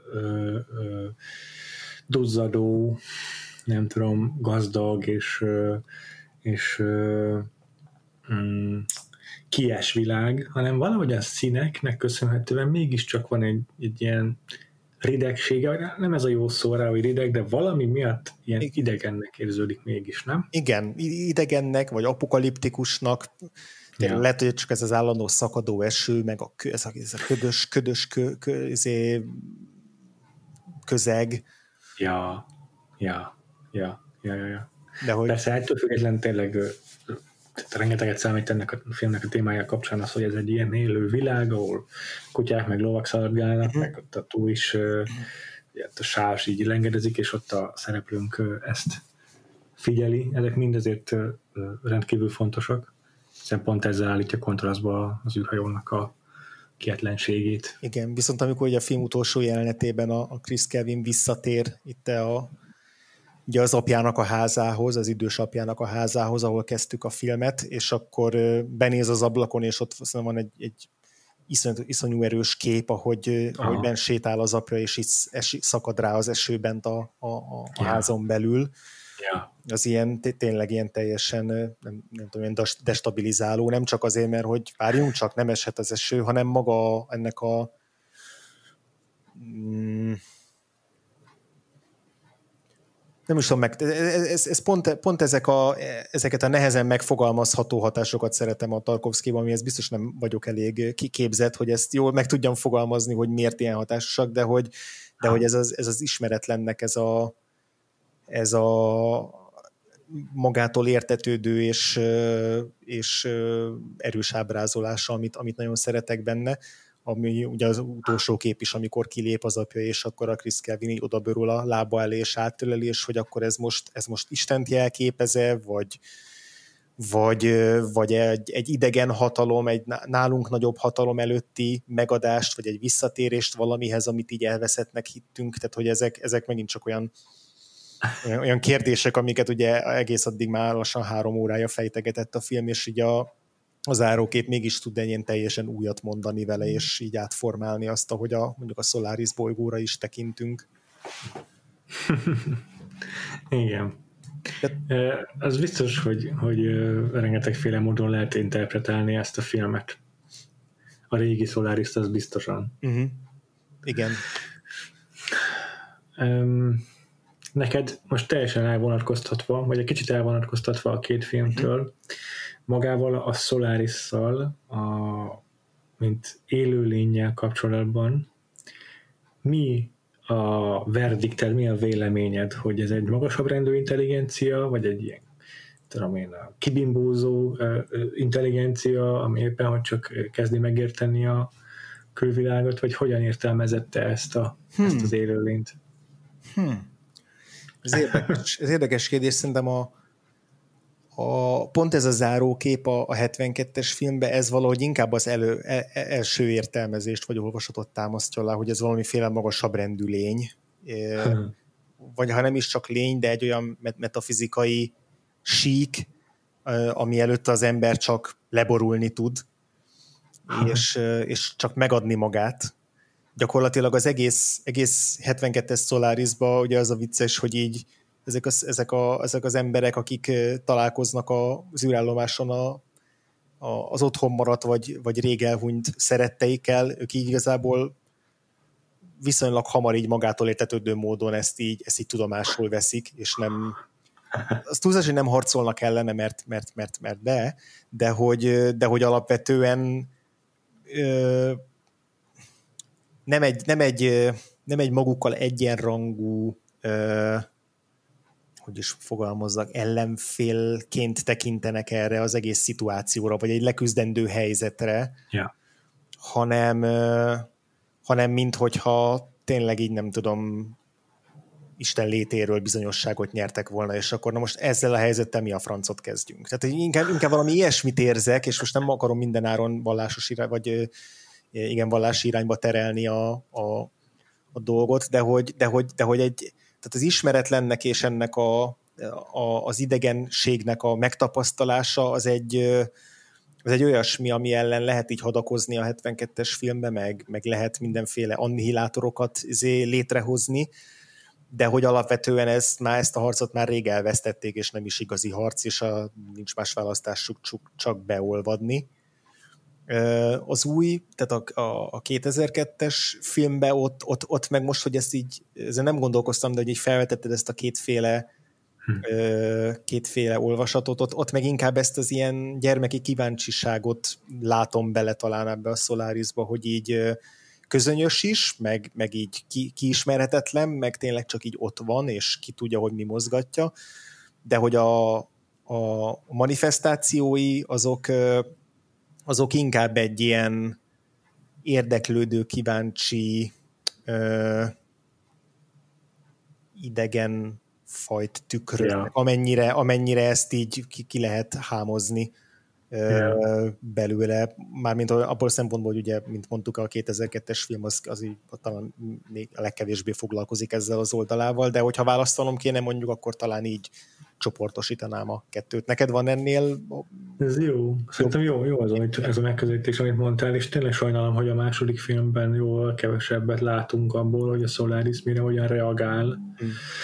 Az első filmmel kapcsolatban szerintem valid a meglátásod, bár nekem nem jutott eszembe magamtól, de teljesen valid a meglátásod, hogy itt lehet egy ilyen isteni hatalomra hatalomként gondolni Solarisra, mert hát érted, arról az íróról beszélünk, Stanislav Lemről, aki egy másik idegen lényel való kapcsolatfelvételről szóló regényének azt a címet adta, hogy az úr hangja. Uh-huh. Tehát ő maga is látja ezt a fajta párhuzamot a felsőbb hatalmak meg a, a istenségek között. Én nekem az volt végig az érzésem, hogy a Solaris az reaktív, tehát nem mm, cselekszik, nem változtat a viselkedésén egészen addig, ameddig az emberek vagy az űrállomáson történtek, nem, vagy a körülmények nem változnak. Ez igaz. És ezért azt gondolom, hogy hát igen, igen, meg ennek is két olvasata van, mert akkor lehet, hogy ő egy ilyen a, a, a világot már teljesen ö, ö, ignoráló, saját belső világában létező szuperintelligens entitás, uh-huh. Vagy lehet az is, ami, ami szerintem inkább az én olvasatom, hogy ő tényleg egy a, az értelemmel még csak frissen ismerkedő, és a kapcsolatfelvételt, tehát maga földön kívüli logikájával kereső uh-huh. idegen lény, és a, és a, az, az érdekes, amit mondtál azzal kapcsolatban, hogy az emberek itt ezt már gyakorlatilag teljesen természetesnek veszik, vagy kézenfekvőnek veszik, hogy itt egy ilyen entitás teremtget szinte emberi lényeket, mm. mert ezen, ezen a nem gondolkodtam el, pedig, pedig, pedig ez egy elég szignifikáns jelzője annak, hogy, hogy valóban van egy ilyen olvasata a filmnek, ahol, ahol, ahol már, így, már, így, már így természetesnek veszik a szereplők, hogy ez egy isteni hatalommal rendelkező lény. Igen, szem, ebből a szempontból érdekes megnézni azt is, hogy hogyan adagolja az információkat a néző számára a két film, mert abban, abban nagyon-nagyon különbözőek. hogy, hogy ugye a 72-es Solarisban gyakorlatilag ebben az emlegetett három órás felvezetőben már nagyjából kapunk egy képet arról, hogy mi történik. Elmondják. El is mondják, hogy milyen képességei vannak a Solarisnak. Igen, igen, tehát hogy amikor, a, amikor ez a Chris Kelvin megérkezik, az orosz Chris Kelvin megérkezik a, az űrállomásra, akkor pontosan tudja, hogy, hogy, hogy mire számítson, csak azt nem, hogy ez rá hogyan fog majd hatni, ugye az lesz, az lesz számára az újdonság. És hogy ez is, ez is picit ezt az érzést erősíti bennem, szerintem, hogy így, hogy így ők így ők így ezeket már mind tudomásul vették, ezek a szereplők, és mind elfogadták, hogy ezen a keretrendszeren belül kell mozogniuk, és megtalálniuk az útjukat, és akkor legfeljebb az lepi meg őket, hogy, hogy hogyan reagálnak e, a, a, ezekre a hatásokra. Tehát amikor ott a, elő, először fölébred a, a, a 72-esben a Chris Kelvin, és meglátja a volt feleségét, akkor így mm, nagyon nagy reakciói nincsenek, csak ilyen mondhatni ilyen szemtelenül, ott nem beszélgetnek egy sort, vagy ilyesmi, és akkor utána, utána ilyen viszonylag szemtelenül kíséri el a, az űrrakétához, és lövi ki az űrbe. Tehát, hogy ez egy ilyen, nem tudom, ilyen nem, nem azt mondom, hogy már el, előre, előre eltervezett dolog volt, de hogy így, így viszonylag könnyen így jön, jön számára ez, a, ez az opció. És akkor ezzel szemben a, a 2002-es Solaris az ebből a szempontból sokkal, nem is tudom, amerikaibb, hogy, hogy, hogy ott, a, amikor a George Clooney meglátja, akkor így vetődik egy hatalmasat, és, és izé frász kap, és felhördül, és így a falhoz lapul, és utána így úgy kell kényszerítenie magát, hogy ránézzen a, a, a nőre, és teljesen halálra válik. Tehát, hogy egy ilyen sokkal uh, filmekből ismerősebb reakciót vált ki belőle ja, ez a látvány, mert hogy ő, tehát a, a George Clooney féle Chris Kelvinnek fogalma sincs, hogy mire számítson. Ott a, a, a Soderbergh féle Solaris úgy, ő, ilyen mysteryként van felépítve, hogy az elején csak annyit tudunk, hogy a volt kollégája meg barátja, ő, ő így megzakant, vagy valami, valami történt vele az űrállomáson, és amikor megérkezik, akkor vele együtt, ha nem ismerjük a sztorit, akkor vele együtt próbáljuk kitalálni, hogy, hogy mi, mi a gáz ezen az űrállomáson. És szerintem lehet, lehet, hogy ezek a narratív megoldások is befolyásolják azt, hogy aztán a, filmnek az egészét tekintve hogyan értelmezzük mondjuk az embereknek a viselkedését. Ja, ez, ez, ez is tök jól összefoglaltott, hogy mi a, mi a nagy különbség a két film között szerintem ilyen értelemben, hogy a, hogy a George Clooney változatban a, a szereplők reakciója az így a, a közönség barátabb, vagy a, a, a, a, a, amit jobban vársz uh-huh. szereplőtől, de szerintem ez, ez, ez egy teljesen érthető döntés volt, meg, meg nem is csodálom, hogy ebbe az irányba ment el az új verzió. És a, a, a, ami viszont nekem nem tetszik az új változatban, uh-huh. az az, hogy ezt a rejtélyi fókuszt, rejtélyi központúságot, ezt végig megőrzi és már, már akkor is, még akkor is újabb csavarokat dob be a történetbe, mikor már szükségtelen lenne. Igen, én arról mindig megfeledkezem, hogy van még egy csavar a film végén, és az, az, az nekem is mindig kicsit olyan, ah, ez most muszáj volt. Tehát, hogy nem, nem teszi tönkre a filmet, de valóban én is szükségtelennek érzem, hogy ott, tehát így tematikailag az nekem már nem víz bele igazán nagy pluszt, az, az, az tényleg csak egy ilyen gacsa csavar, mint a nem tudom, a harcosok klubja. Tehát, hogy így, ja. az, ez, ez, a fajta ja. csavar, és az így nem, nem igazán passzol. Egy kicsit. Nem igazán passzol a, a filmnek, magának a 2002-es filmnek a, a megközelítéséhez is. Azt, azt, azt én is feleslegesnek érzem, ebbe teljesen egyetértek. Egy, szóval ezek, a, ezek az ilyen hollywoodiasítások nem teljesen értelmetlenek, de azért van, van ami már felesleges szerintem. Igen, Röviden. igen. Ami most még eszembe jutott itt a, a, az emberi reakciók kapcsán, hogy beszéltünk arról, hogy vajon, ez a, vajon a Solaris hogyan gondolkozhat, hogyan hm. viselkedhet, ugye ez, ez pont olyasmi, hogy erről egyik film se árul el sokat, és ez ránk van bízva, hogy hogyan értelmezzük. Ja, ja. Másik kérdés, hogy az emberek hogyan vagy mit látnak bele, az emberiség mit lát bele Solarisba a, a két filmben. és hmm. mit jelképez számukra, és szerintem ebben is van különbség a két film között, mert a, a 72-es változatban, a Tarkovsky féle változatban, ott gyakorlatilag így ki is mondják az egyik filozófiai párbeszédben, hogy, hogy az emberiségnek már nem az a célja, hogy itt meghódítsa a kozmoszt, meg, meg megismerjen más világokat, hanem a földi létet akarják kiterjeszteni, hogy, hogy ez nagyon fontos, igen. Hogy elhangzik ez a mondat, hogy nincs szükségünk más világokra, más bolygókra, hanem tükörre van szükségünk, és hogy az embereknek az a célja, vagy az a nem tudnak kilépni a saját fejükből, vagy a saját uh, ilyen, nem tudom, szolipszizmusokból, és csak arra képesek, hogy ha találkoznak valami idegennel, akkor saját magukat akarják látni benne és, és ehhez kapcsolódik aztán az, hogy a Solaris által manifestálódott lények, azok maguk is egyre emberibbé válnak, Aha. És, és, hogy, és hogy a Chris Kelvin azért lesz a hőse, úgymond ennek a, a történetnek mondjuk a,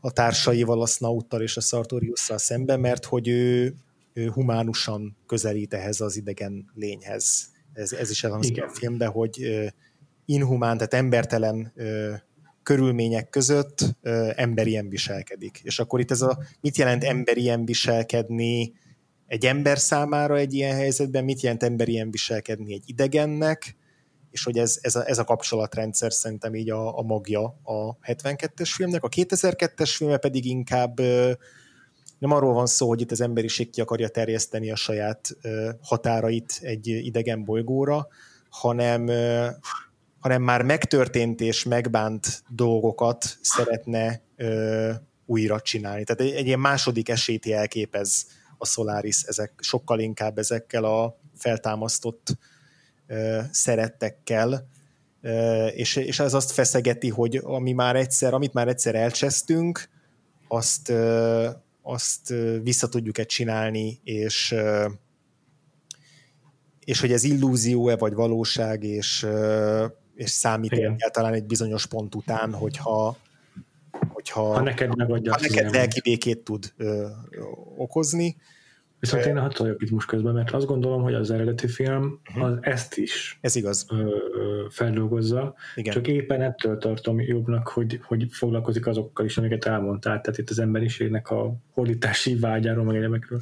Igen, ebbe, ebbe, ebbe abszolút egyetértek, ezt teljesen aláírom, hogy kicsit, mint hogy a 2002-es Solaris kicsipentette volna ezt, az, ezt a vetületét, és ezt húzta volna hmm. szét egy teljes filmre, ami mondom, nekem tetszik az, hogy, hogy ez ilyen fókuszáltabb, de, de teljesen igazad van abban, hogy, hogy ez nem olyasmi, ami kimaradt volna a 72-es filmből. Ez tök igaz. Igen, a, jó, annyiban osztom, amit mondasz, hogy a 2002-esben ennek az egésznek a lelki ö, ö, folyamata, és a, a, a léltani ábrázolása számomra azért ö, tehát befogadhatóbb uh-huh. jóval, a két színésznek hála, és a 72-esben mm, intellektuálisan hatott rám inkább ez az egész gondolatkísérlet, hogy mi lenne, hogyha feltámasztanák egy, egy ilyen hamisítvány formájában, egy ilyen, egy ilyen kópia formájában az elveszített szeretteimet. És, és sokkal inkább egy, egy elgondolkodtató premissza ez a régi filmben, és sokkal kevésbé tudok azonosulni a Chris Kelvinnel. Uh-huh. Igen. Mert hozzátenném, hogy viszont a, a feleségét játszó színésznő viszont annyira remekel abban a filmben, szerintem, hogy ő vele viszont lehet, lehet azonosulni. Uh-huh.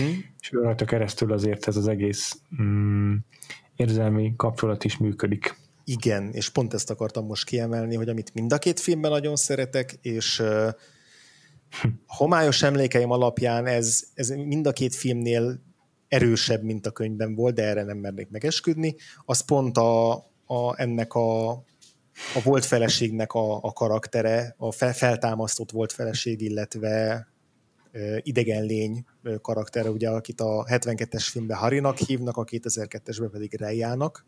Igen, igen. Natalia Bondarcsuk és, és Natasha, Natasha McElhone. mondtad és hogy az ő száluk, és az ő ébredésük, és az ő belső konfliktusaik, és az ő e, karakterívük, fogalmazzuk ja. így, az, az mind a két filmben nagyon erős, és tökre egyetértek azzal, hogy a 72-esben az az, amivel így érzelmileg is nagyon lehet azonosulni, ami ugye tök fura, mert hogy az gondolta, hogy nem feltétlenül az idegen lény, aki, aki nem valóságos, az lesz a, a, a, az, a, a közvetlenebb kapcsolódási pont, de mégis így, így történik. És azt hiszem, hogy talán a Vanília égboltos versus, versusos adásban mondtam, ott annak a finálé, a Tom Cruise-os filmnek a fináléja kapcsán, hogy, hogy én nagyon, rám nagyon tudnak hatni ezek a, konkrétan ez a, ez a ö, motivum, hogy egy, egy, egy karakter rájön arra, hogy ő nem valós, hogy ez kezd ezzel az egzisztenciális szakadékkal, amiben belezuhan, és, és én nagyon szeretem mind a két filmben ezt a, ennek a horrorisztikusságot. Tehát nem csak az a horror, ez ebben a, ebben a két filmben, hogy valaki találkozik, vagy valaki mellett egyszer csak ott terem a volt szerette, yeah. aki már nem él, hanem az is horror, hogy ez a volt szerette, ez hogyan birkózik meg azzal, hogy ő öntudatra ébred. És mind a két filmben az elején gyakorlatilag még ilyen üres lények, akik így akik így nem is nagyon tudják, hogy hol vannak, meg kicsodák, és, és ilyen, tényleg ilyen, mint hogyha lenne egy ilyen tízszavas szótáruk és tíz emlékes ö, személyiségük, igen. És aztán ez bővül a film során, és ahogy bővül, úgy válnak egyre emberibbé, úgy kezdenek egyre inkább önálló személyiségekké válni, és szerintem mind a két filmben elhangzik egy idő után, hogy már a Chris Kelvin se tekinti őket a, a volt szerettüknek, hanem egy új embernek, vagy egy új... Igen. Új a régiben biztos, hogy újra nem emlékszem, de a régiben tuti benne van, ez így van. És, és ez mind a kettők szempontjából szerintem tök érdekes, tehát ugye a Chris Kevin szempontjából is, de hogy nagyon jó, hogy mind a két film nagyon hangsúlyosan foglalkozik azzal, hogy a, hogy a Reya, illetve a Harry, ők, ők mit élnek át ebben az egészben, és nem csak egy, nem csak egy ilyen horrorisztikus plot point, ami, ami, ami arra szolgál, hogy a főszereplőnknek így a, a konfliktusait generálja. Maradjunk még ennél a témánál, mert több, több kérdés is felmerül bennem, és remélem, nem felejtem el egyiket a másik után. Mm. De ez tök jó, amit mondasz, hogy ez, ezzel mennyire alaposan foglalkozik mind a két film. Nekem most megint egy ilyen meta kérdésem van, mint az előbb a solaris kapcsolatban, uh-huh. és az az, hogy te mit gondolsz ezekről a ö, teremtményekről, hogy ők önálló értelemmel rendelkező entitások? tekinthetők itt személyiségnek, amilyen ilyen Star Trek értelemben véve rendelkeznek jogokkal, meg ilyenekkel, vagy hogy mondjam? Tudod, mire gondolok szerintem? Tudom, tudom, igen. E, hát igen, ez egy ilyen, kvázi ez a klón kérdés, nem? Tehát, hogy a, a klón... Még, az... Hát még csak az sem, mert a klón az száz százalékban meg tud egyezni azzal, amiről, ami alapján teremtették, de itt igen. Itt, akkor talán inkább az, hogy most ez egy hologram-e vagy sem, ilyen önálló ja, hologram vagy sem. Van egy önálló tudata, rendelkezik ezzel, a, ami kell ahhoz, hogy azt mondhassuk róla, hogy ő egy személy. Igen. Én szerintem igen, és, de nem az elejétől fogva, nem az első perctől a megjelenésétől fogva. Tehát Aha. szerintem mind a két filmben, eh, ahogy úgymond gyarapodnak eh, a saját tapasztalásaik, és az, ahogy ők reagálnak a, a, a környezetükre és azokra az emberekre, akikkel találkoznak. Nem, nem tudom, hogy talán nem tudom, hogy kimerném jelenteni, hogy, hogy teljes értékű emberekké válnak ezáltal, de hogy, de hogy már nagyon súrolják azt a határvonalat, ahol már nem lehet egyértelműen azt mondani, hogy jó, lőjük ki az űrbe, vagy semmisítsük meg, mert csak egy, csak egy mentális kivetülés, vagy egy halucináció, vagy egy, vagy egy, egy, ide, egy ilyen idegen által projektált, vetített, izé, nem tudom, 3D-s karakter. Tehát, tehát onnantól kezdve, hogy ezek a szereplők elkezdenek a saját ö, identitásukkal viaskodni, szerintem az az a pont, ahonnan kezdve ez a határvonal már, már elmo- jobban elmosódik. Tehát ahonnan Igen. elkezdik feltenni azokat a kérdéseket, hogy ki vagyok én, miért vagyok itt, mi a szerepem, mi a rendeltetésem, mi a közöm ahhoz, akiről mintázva vagyok, onnantól kezdve már tényleg elválasztódik attól, hogy, hogy csak egy csak egy, egy, egy régi, régi személyiségnek legyenek a, az, az utózöngéi. Igen. Ja, szerintem is igazad van. Tehát az elején tényleg úgy indulnak, mint egy ilyen uh, indigo másolatai az eredeti uh, személyeknek, akikről mintázták őket, és az is egyértelművé válik viszonylag hamar, hogy addig terjednek ki a személyiségük határai, ameddig emlékszik rájuk az illető. Igen. Tehát az emlékekből, sőt nem is, egy, sőt főleg a 2002-esben sokkal inkább egyértelműen megfogalmazzák ezt, hogy hogy ő tényleg nem is tekinthető a százszázalékos reprezentációjának a az eredeti Natasha McElhonnak, hanem, hanem ő csak annyit tartalmaz, ő csak annyit tartalmaz a személyiségből, amennyi a, amilyen módon emlékszik rá Chris Igen. Kelvin. Amit a, amit a Solaris ki tud bányászni a Chris Kelvinnek az álmaiból, emlékeiből. Igen. És most őszintén szóval nem emlékszem, hogy a 2002-esben megtörténik-e hasonló ilyen egyértelműen szignifikáns jelenet, de a régiben tényleg van egy ilyen pont, amikor Natalia Bondarchuk karaktere öntudatra ébred. Uh-huh. A Star Trek értelemben vett öntudatra ébred szerintem, mert van az a szegmens, ahol a azt hiszem van a hajnak a könyvtára. Igen ezt bírom, hogy a lemnél egyébként tényleg az információ, tehát űrhajók vannak, meg minden, de az információt azt mindig ilyen vaskos könyvekbe hordozzák, yeah. könyvtárak vannak az űrhajókon. Gyönyörűen berendezett díszletekként. Uh-huh. és, és akkor leül a könyvtárban egy festmény elé. Igen. Olyan téli tájképben szaladgálnak a gyerekek, meg kutyák, meg ez egy komplet város, meg madarak repülnek, meg minden. Igen. És, és így a szemünk láttál a Tarkovsky képein keresztül, meg a hangokon keresztül kell életre ez a festmény, és egy, még egy pillanatra ténylegesen be is ugrik egy ilyen, de tényleg egy pár képkockára be is vág egy ö, élő gyereket egy ilyen téli kabátban, egy téli tájon, uh-huh. hogy így ennyire megelemeledik a fantáziája előtt, a, a, amit lát. És, uh-huh. és szerintem ez az a momentum, amikor öntudatra ébred a Natalia Bondarcsuk által játszott Harry. És ez nagyon sokat árul el szerintem ez a rövidke jelenet sor arról, hogy mit tekint Tarkovsky, vagy hát lehet, hogy adott esetben maga Lem, mm, arról, hogy mi számít öntudatnak, mi számít az öntudatra ébredésnek. Nem? Mert ez a, az a, ez a fantázia, ami, ami ott kell ahhoz, hogy életre keljen a festmény, ez szerintem tartalma, szerintem lehet egy ilyen, egy ilyen katalizátora az önálló gondolkodásnak, meg hát a, az, hogy, hogy tényleg kapcsolatot teremt egy olyan ideával, amelyet még nem tapasztalt meg saját maga, hanem egy festményen keresztül elképzel egy valóságot, és, és így a, a földhöz, meg a, a természethez, a környezethez tud kapcsolódni, ez, ez egy ilyen oda-vissza folyamatként, egy ilyen reakció és ellenreakcióként megteremti őt, mint élő személyt. Ez szerintem nagyon érdekes igen, elmélet. Igen, abszolút. Tehát az, hogy a, mű, a művészet és a műalkotás, ja. amihez ami, aminek az értelmezéséhez szükség van, ahogy te is mondod, az emberi képzelőerőre és az egyéni képzeletre, hiszen két ember odaáll egy festmény elé, nem pont ugyanazt fogják értelmezni belőle, és nem, nem, nem, nem ugyanúgy fogják értelmezni, nem ugyanaz fog yeah. kiugrani róla, yeah. hiszen ez már a szubjektumban születik meg, és, és igen, ez tök jó, hogy ezt mondod, szerintem is ez az egyik legfontosabb jelenet az egész filmben, ahol, ahol, ahol erre a Brügel festményre nézve megszületik benne a... Ezt, ez, ez, azt hiszem ezzel, ezzel is teljesen egyet tudok érteni, ott, ott, ott, ott születik meg igazán ez az öntudat.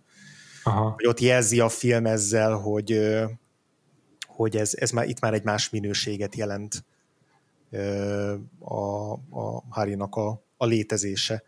Igen. És ha nem is teljesen kom, nem, nem komplementer jelenet, de hogy a hasonlóan ezt a fajta ilyen kettősséget szerintem a, a 2002-es filmben meg egy párbeszéd jeleníti meg, ott, ott nem, nem a filmes eszközökkel él Soderberg ennek kapcsán, hogy ott van egy olyan beszélgetés, amikor arról, arról, arról van szó, hogy a, hogy a Reja, ő emlékszik dolgokra, de hogy azok az emlékek, azok, azok olyanok, mint hogyha ilyen, mint hogyha valaki egy ilyen, nem tudom, filmet vetítene a fejében ez nem így hangzik el, de hogy valahogy így, így fogalmazódik meg, hogy, hogy, hogy vannak emlékképei, de azok nem az övék, és közben mégis az ő fejében léteznek, és hogy itt a, ugye ez a kívülről plantált emlékképek, amiket a Kelvin, Chris Kelvinnek köszönhetően ő megkapott, hogy ezek, ezek még nem a sajátjai. Ezeket nem élte meg, és hogy azáltal éri meg ezeket az emlékeket, hogy elkezd így gondolkozni rajtuk, meg elkezd így végig élni, ahogy így pörgeti a fejében, erre is szólnak a flashbackek szerintem, hogy pörgeti a fejében ezeket a régi beszekedéseket, meg, meg az öngyilkosságát, öngyilkossági uh-huh. kísérletét, hogy ahogy ezek az, ezek az emlékek, ezek, amik nem a sajátjai, ezek tapasztalattá válnak, hogy minthogyha nála pedig ott fordulna át ez a dolog. Abba, hogy, hogy ő, ő valakinek a kivetülése oda, hogy, hogy ő már saját maga megélte más valakinek az emlékeit, és ezek azzal párosul, hogy ő közben itt az űrhajón is a Kelvinnel már áttér dolgokat, hogy mint hogy ezek kettő együtt már elég lenne ahhoz, hogy, hogy, hogy önállósodjon, és akkor, és akkor még el is hangzik az elején az, hogy, hogy, hogy, hogy, hogy azért akarom megölni magam itt a, az űrhajón is újra meg újra, mert hogy te így emlékezel rám, igen, tehát tényleg az emlékek mm, manifestálják őt. És, hogy, és ez egy tök érdekes dolog, vagy kérdés itt, meg ami, ami, ami a 2002-es filmben jelenik meg igazán, hogy, hogy akkor most tulajdonképpen a Kelvin írta-e meg úgymond ezt a karaktert, ja. és, és hogy ő van-e szabad akarata ennek a karakternek, ja. vagy minden, amit tesz, az azért, azért történik meg, mert valaki más, a Kelvin, az emlékei alapján ezt már elrendelte, és ő csak újra játszak új szituációkban. És hogy, és, hogy, és hogy nem véletlen szerintem egyik filmnél se, hogy ezek után a felismerések után nem sokkal dönt úgy mind a két mind a két női főszereplő, ja. hogy, hogy, hogy végez magával. Pontosabban a, a többi tudósnak a segítségét kéri abban, hogy véglegesen megszűnjenek létezni. Tehát, hogy amikor rádöbbennek ennek a, talán a 2002-es film, amikor rádöbben ennek a kilátástalanságára, hogy ő lehet, hogy mindig is úgy fog csak élni, hogy, hogy, hogy ő csak a Kelvinnek egy, egy még hogyha öntudatra is ébred, de még akkor is a Kelvin által előírt mechanizmusokat fogra, fogja mindig, mindig újra játszani. Hmm. Hát ez is egy érdekes kérdés, hogy itt most azért lesznek-e végül öngyilkosok, hogy a Kelvint megmentsék, vagy hogy saját magukkal nem bírnak így együtt élni, tehát itt nem tudom, hogy erről mit gondolsz, hogy ők végül miért döntenek úgy, hogy, hogy feláldozzák magukat, tehát hogy ez, ezt a saját érdekükben teszik, vagy a Kelvinért? Ez nagyon-nagyon jó kérdés. Én az új filmek kapcsolatban ezt egyszerűbbnek látom ennek az értelmezését, hogy tényleg azért lesz öngyilkos, mert determinálva van erre. Aha. Calvin emlékei által. Értem. És úgy is gondolom, hogy emiatt az egész premissza miatt, hogy az emlékek teremtik meg itt a, ezeket a doppelgengereket, ezek, ezek emiatt jóval reduktívabb és triviálisabb a felfogása a modern verziónak, uh-huh. a az öntudatról, mint ilyen ideáról, mint alapgondolatról. Uh-huh. Hogy az emlékek önmagában már, önmagukban már megteremtik az öntudatot. Uh-huh. És, hogy az, és, hogy a, és hogy ez az egész, ez az egész elmélet szerintem nagyon, nagyon dominálja a nyugati kultúrát, hogy, meg a modern, modern kultúrát, hogy a, hogy ha az emlékeidet lementjük, akkor megvan az öntudatod, le van mentve. Uh-huh. Ez az egész, ez az egész az öntudat és az emlékek közötti egyértelmű és egyenlőség, ez, ez szerintem nagyon Aha. leegyszerűsítő és hibás gondolkodásnak tartom. És a, ezért is intelligensebb számomra Tarkovsky változata, ahol egyértelmű, hogy pont, hogy nem az emlékek által válik önálló személyiségé Harry, hanem mert, mert megtalálja a uh-huh. kreativitást, meg a, ahogyan te is szerintem nagyon szépen kiemelted, hogy a művészetre való reakciója teszi őt végül emberri, vagy lényi személyiségé. Ez egy sokkal kifonomultabb uh-huh. és, és érdekesebb felvetés szerintem az öntudatról. Uh-huh. Ezt, ezt aláírom. De hogy miért lesz öngyilkos, az sokkal nehezebb megválaszolnom emiatt.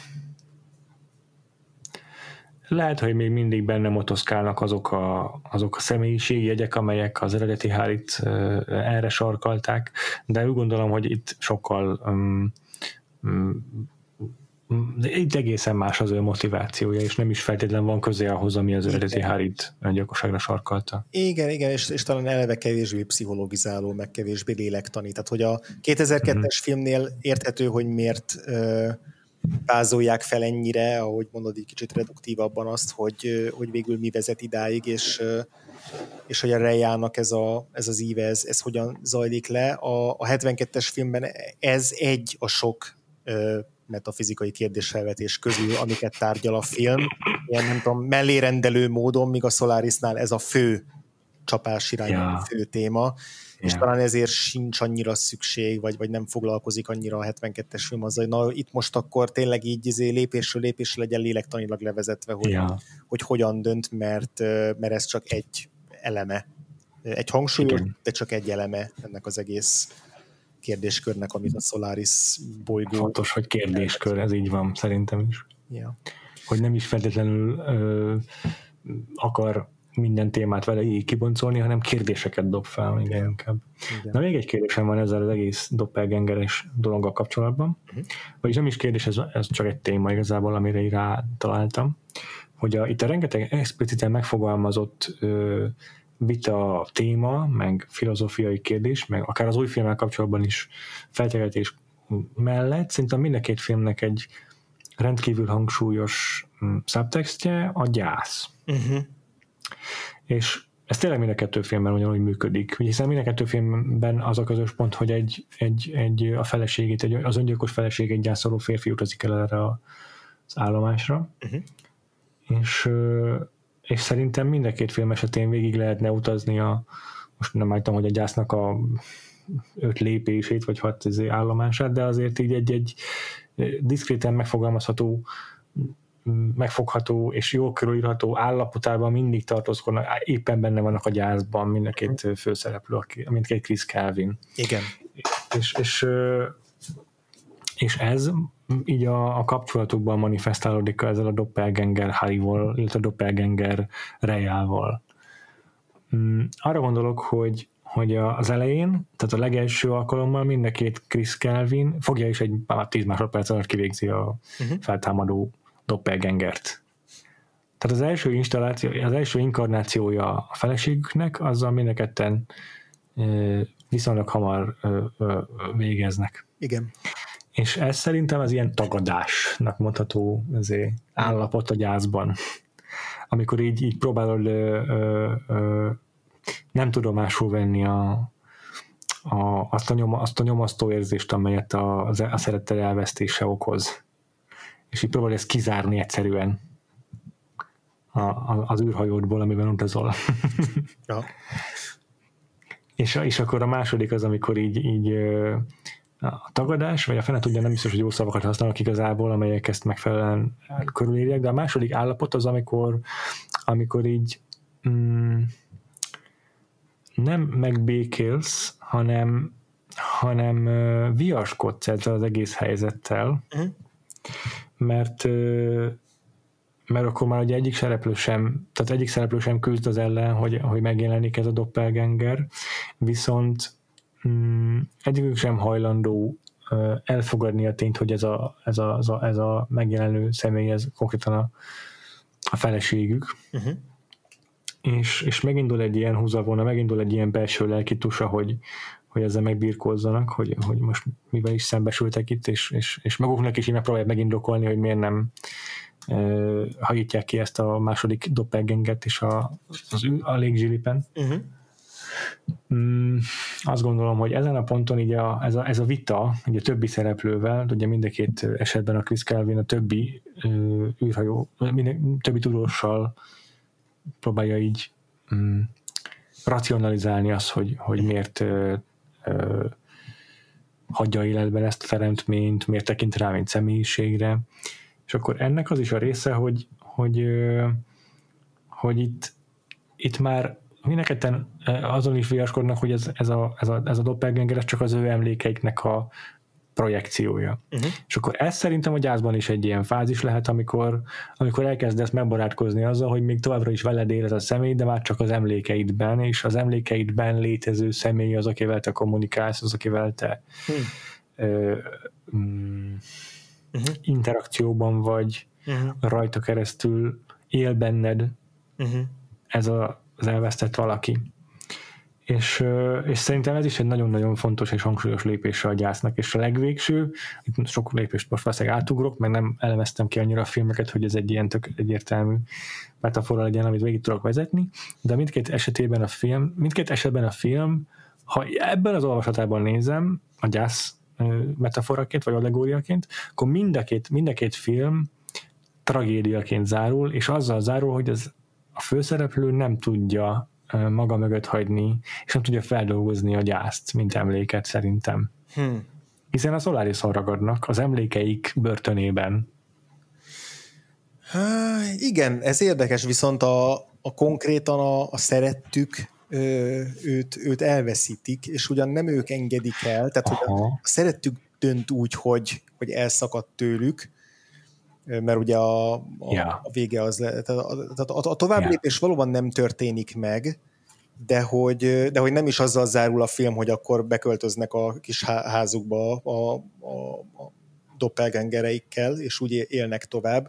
Tehát, hogy akkor ez egy érdekes kérdés, hogy hogyha, hogyha ezt a gyász feldolgozás vagy a gyász szempontjából nézzük, akkor ez inkább nem is annyira talán tragédiának nevezném, hanem annak, hogy hogy, hogy egy, egy ilyen veszteség az olyan nyomot fog hagyni, ami onnantól kezdve hátralévő életedet kiszínezi, vagy mássá ja. színezi, tehát ja. onnantól kezdve nem fogod, tehát nem fogsz túllépni rajta úgymond, vagy, vagy megszabadulni végleg tőle, vagy visszatérni egy, hogy mondjam, régi kerékvágásba, mint az előtt volt, hanem onnantól kezdve már tényleg semmi nem lesz ugyanolyan, uh-huh. csak az az intenzív ö, gyászidőszak változik aztán később, és, és, és módosul, de hogy tehát talán valami Igen. ilyesmi, és hogy nem lehet, tehát nem lehet ezt pontosan megfeletetni, ez érdekes a, a film befejezésére, mert abban valóban van egy valamiféle tragédia talán, vagy hogy, hogy, hogy nem térnek haza, tehát hogy nem is azzal ér véget a film egyik se, hogy hazatérnek a földre, és ott uh-huh. élnek tovább ezzel a tapasztalattal, hanem tényleg mind a ketten maradnak a Solarisban, uh-huh. és mhm. tényleg mind a ketten egy olyan olyan uh, életszimulációban folytatják tovább az életüket, ami nem a valóság, hanem amit a Solaris teremt számukra. Tehát ilyen szempontból tök igazad van, hogy, uh, hogy minthogyha nem tudnának kilépni ebből a az elképzelt ö, múltbeli világból, amit, amit megalkottak saját maguk számára, vagy amit a Solaris segítségével megal, meg, Solaris segítségével megalkotódott. Yeah. Úgyhogy, úgyhogy ezzel nem vitatom a, a te végkövetkeztetésedet, csak, csak egy érdekes pont yeah. benne az, hogy, yeah. hogy ez nem lehet már az a az az élet pontosan, ami annak idején volt, még hogyha nem is térsz vissza tehát, hogy se nem, térsz, se, se nem térhetsz vissza a veszteség előtti életedbe, se nem folytathatod már ugyanúgy, mint korábban, hanem így valahogy, mint hogyha benne ragadna ennek az utolsó fázisába talán a minden. igen, igen. Szóval most én is így hangosan viaskodok, vagy hangosan vitatkozok magammal, hogy, hogy vajon a, a záró jelenetek azok, azok ezek tényleg egy ilyen veszteséget jelentenek-e a főszereplő számára, vagy, vagy nem. Ja, van ez a Renegade Cut nevű YouTube csatorna, és van egy egész jó kis videójuk, a, vagy videója a srácnak a uh-huh. Solarisról, és abban idézi ezt a amerikai vagy angol közmondást, ezt a You can't go home again, ami pont erre a szituációra alkalmazható, hogy annyira megváltozol egy utazás során, uh-huh. hogy amikor hazatérsz, akkor már nem ugyanaz vagy, tehát nem igazán térsz haza soha. Igen. És ez tényleg igaz erre a filmre, meg ezt itt tök jól össze is foglaltad, ezzel csak ki akartam emelni ezt az angol mondást, hogy ez mennyire passzol erre a filmre. Igen, ez tök jó. Még amit ki akarok emelni, én igazából ezeket én nem tudom már felfűzni, vagy nem tudom felfűzni ilyen nagyobb gondolatmenetre, hogy inkább csak így belecsipegetek egy-két dologba. Főleg ilyen rendezés és színészek kapcsán. A, az egyik így a technikai megvalósításnál az, hogy már, mesélt, már beszéltem arról, hogy a 2002-es filmben mennyire tetszik ez az impressionista vágás, ez a, ez a tényleg ilyen asszociációkat épít így az emlékezéssel, meg a, meg a, a, azzal, hogy éppen kinek a szemével látunk a, a film során, de nagyon-nagyon szeretem a 2002-es filmnek a, a sound designját és a zenéjét is. Ugye a Cliff, Cliff Martinez szerezte a zenéjét, amilyen egészen lágy, ö, elektronikus jellegű ö, zene. Igen. Igen. Ö, és a, a hanghatások azok, azoknak végig nagyon nagy szerepe van, meg a csendeknek meg annak, hogy a párbeszédek itt is így igazából így nem mindig ott szólnak, ahol éppen vagyunk a jelenetben, így átlapolódnak egymásra, de hogy ami, amire most így felfigyeltem megint, hogy a, a film végén, amikor már egyedül marad a, a, a Kelvin az űrállomáson, és így megy végig a folyosón, és egy ilyen őrületes, ilyen zúgás kezd így, kezd így elborítani a teljes űrállomást, ezt nem tök jól, tök jól működik, vagy nem tudom, hangos Szerintem is nagyon. Ott a, szerintem tök érdekes különbség a két film között, hogy a fináléban a Kelvinnek egy ilyen tök egyértelmű és dramaturgiailag is hangsúlyos döntése, hogy ott marad. Uh-huh. A régi filmben meg így, hát majdnem, hogy fordulatként tudjuk meg, igen. hogy nem hagyta el sose az állomást. Igen, igen, igen, igen, ez, ez, is, ez is igaz. A, a 72-es filmnél meg, meg hát tényleg lenyűgöző az, ahogy a kameramozgásokkal ö, bánik Igen. Tarkovsky, illetve a, a, az, az operatőre Vadim Yusov.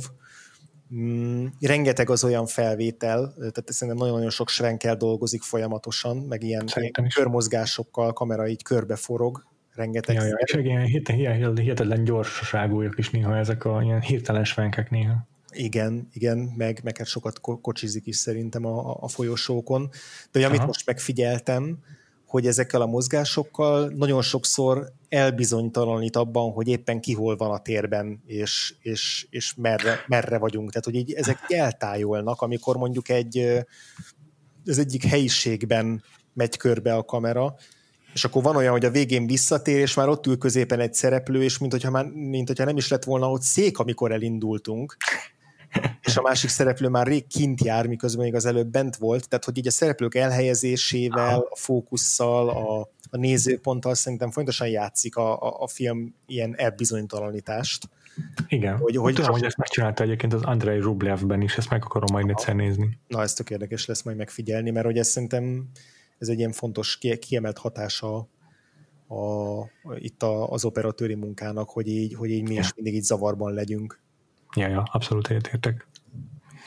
Úgyhogy ez maradt meg, és aztán még amit meg akarok kérdezni tőled, hogy volt-e a mellékszereplők közül, itt főleg a Kelvinről és a Harryról, illetve Rejáról beszéltünk, van még egy-két szereplő mind a két filmben. Ja, van, van-e közülük olyan, akit, akit, akit, akit szerettél mondjuk karakterként, vagy alakításként, akit kiemelkedett bármelyik filmből?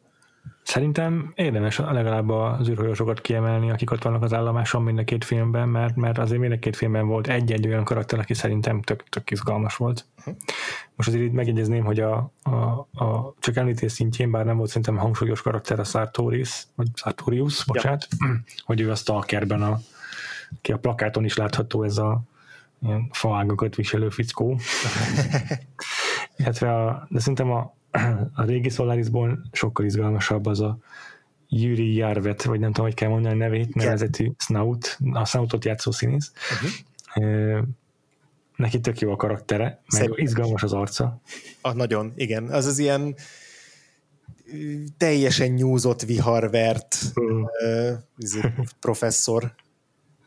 Igen, igen, igen, igen, nagyon-nagyon bírtam meg az a rengeteg filozofálgatás, az Egyébként nem működik, hogyha nem egy olyan figura adja ezeket elő, aki, le tudja kötni a néző figyelmét szerintem már csak a jel, puszta jelenlétével is. Igen, és nagyon tehát ilyen hiteles izé, szovjet astronauták, vagy tudós astronauták voltak mindannyian. Tehát, hogy így ja. kb. így elhiszem, hogy tényleg ezek a, ezek mm. a kicsit, kicsit lerozzant orosz arcok jelennek meg a, az űrállomáson, és nem a... Ja. A George Clooney azért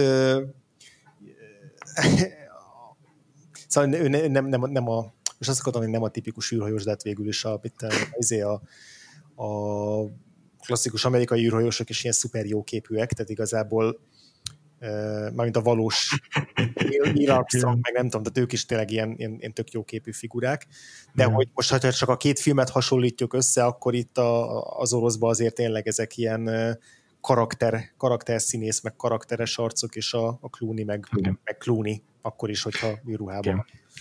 A régében még ki akarom emelni a Bertont, aki az angol feliratban Burton lett.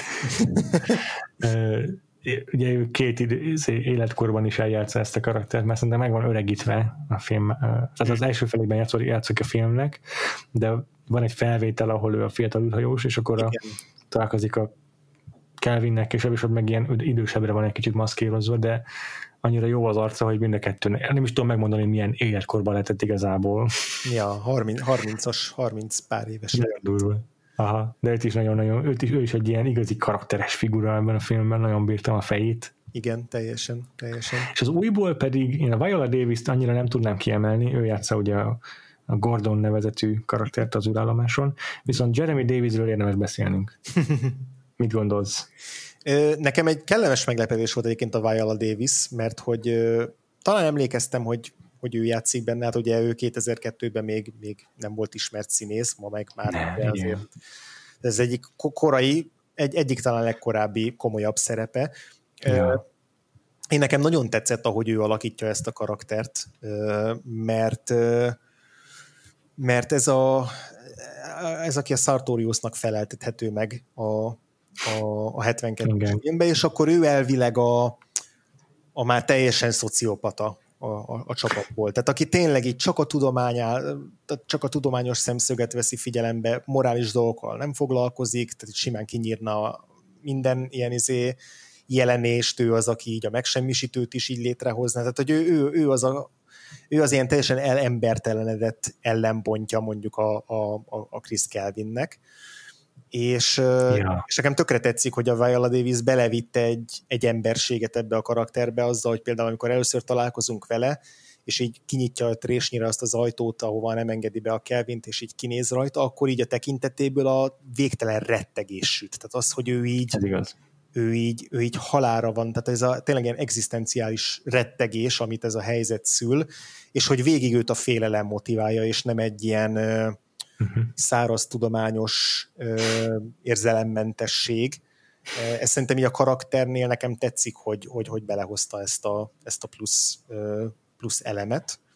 Ja. De tény, hogy... Davis egyébként itt most a karrierére gyorsan rápillantottam, és ja. még 2001-ben is egy a, kéten Leopold, a két és Leopold című filmben egy Police Woman nevű karaktert játszott. Tehát nem, nem, volt neve. Ez ugye ez a Tobolowski szabály, hogy ez a legalja a beosztásban a, a epizód szerepek, nem, mikor még annyi sincs, hogy vezetéknév. Igen, igen. Ennél csak egyébként amikor a amikor a, ennél csak az szó, amikor a kettes számú rendőr, tehát az, az még, egy, az még egy szinten lejjebb van, de valóban igen. Tényleg. De egyébként két korábbi Soderbergh filmben is játszotta, hogyan gyorsan áttekertem. Az egyik az a Out of Sight, szintén George Clooney-val. Mi is annak a magyar címe? Mint a Kámfor? Aha. Köszönöm. Na, abban játszott, és abban volt vezetékneve a karakterének, uh-huh. keresztneve az nem. És a Trafficben pedig szintén a szakmája alapján elnevezett social worker volt a Viola Davis. Igen, igen, igen. És még a három évvel később, ahol George Clooney-val játszik ismét együtt a Syrianában, illetve nem emlékszem, hmm. hogy egy jelenetben vannak-e, de hogy ugyanabban a filmben, ott csak CIA chairwoman tehát hogy ott is, ott is csak így a munkája határozza meg, úgyhogy igen, ez még, ez még, ez még mind korai. És akkor egy picit tényleg szerintem beszéljünk a, a szintén hangsúlyos szerepet játszó Jeremy Davisről. Abszolút. Én a 2000-es évek elején egy ilyen uh, die hard uh, Jeremy Davis fan voltam. Én nagyon-nagyon uh, ráálltam az ő teljesen abszurd és furcsa színészi stílusára, ami igazából szereplő függetlenül mindig, mindig ugyanaz. Igen, igen, igen, egyetértek. Nagyon, nagyon bírtam. Én is. Nagyon-nagyon. Ebben a filmben is így annyira fölismerhetően hozza a manírjait, amelyeknek így egyértelmű semmi közük Soderbergh rendezői instrukcióihoz. Jeremy Davis az a színész, aki így nem tudom, az anyatejjel szívta magába a Christopher Walken-t, és akkor így, ugye, amikor az első szerepeire vállalkozott, akkor arra gondolt, hogy hm, mi legyen az én színészi megközelítésem. Mindig azt sem, amit a Christopher Walken, csak még inkább. Így van. Hogy, hogy soha nem ott lesz a hangsúly a mondatban, ahol retorikailag meg emberileg lenne más helyzetben. Mindig beleteszek legalább három olyan kézmozdulatot és mimikai gesztust, ami egyáltalán nem illik oda, uh-huh. és, és, és mindig úgy leszek túlmozgásos, hogy közben, mint hogyha be akarnék aludni, és hogy ezt az ilyen ezt, ezt, ezt szerintem nagyon jól belőtte ezt a Igen. Ezt, ezt az ilyen nagyon szorongó, nagyon fura hol nagyon szorongó, hol ilyen, mint hogyha folyamatosan be lenne tépve, és, és nem is lenne ott, ahol éppen tartózkodik ezt, ezt a karaktert, és, és ezt hozza minden filmjébe, meg sorozatába gyakorlatilag. Olyan vicces, hogy igazából neki szerintem két karakter archetípusa van, amit meg megidéz, és a kötő között meg időnként vannak átmenetek, mert az egyik az ez a szuperintelligens tudós, ami ebben a filmben is igazából. Uh-huh. Ugye a Lost-ban erről a szerepről ismert, a Igen. Faraday. Igen Viszont a másik az meg a abszolút trash közép-amerikai seggfej.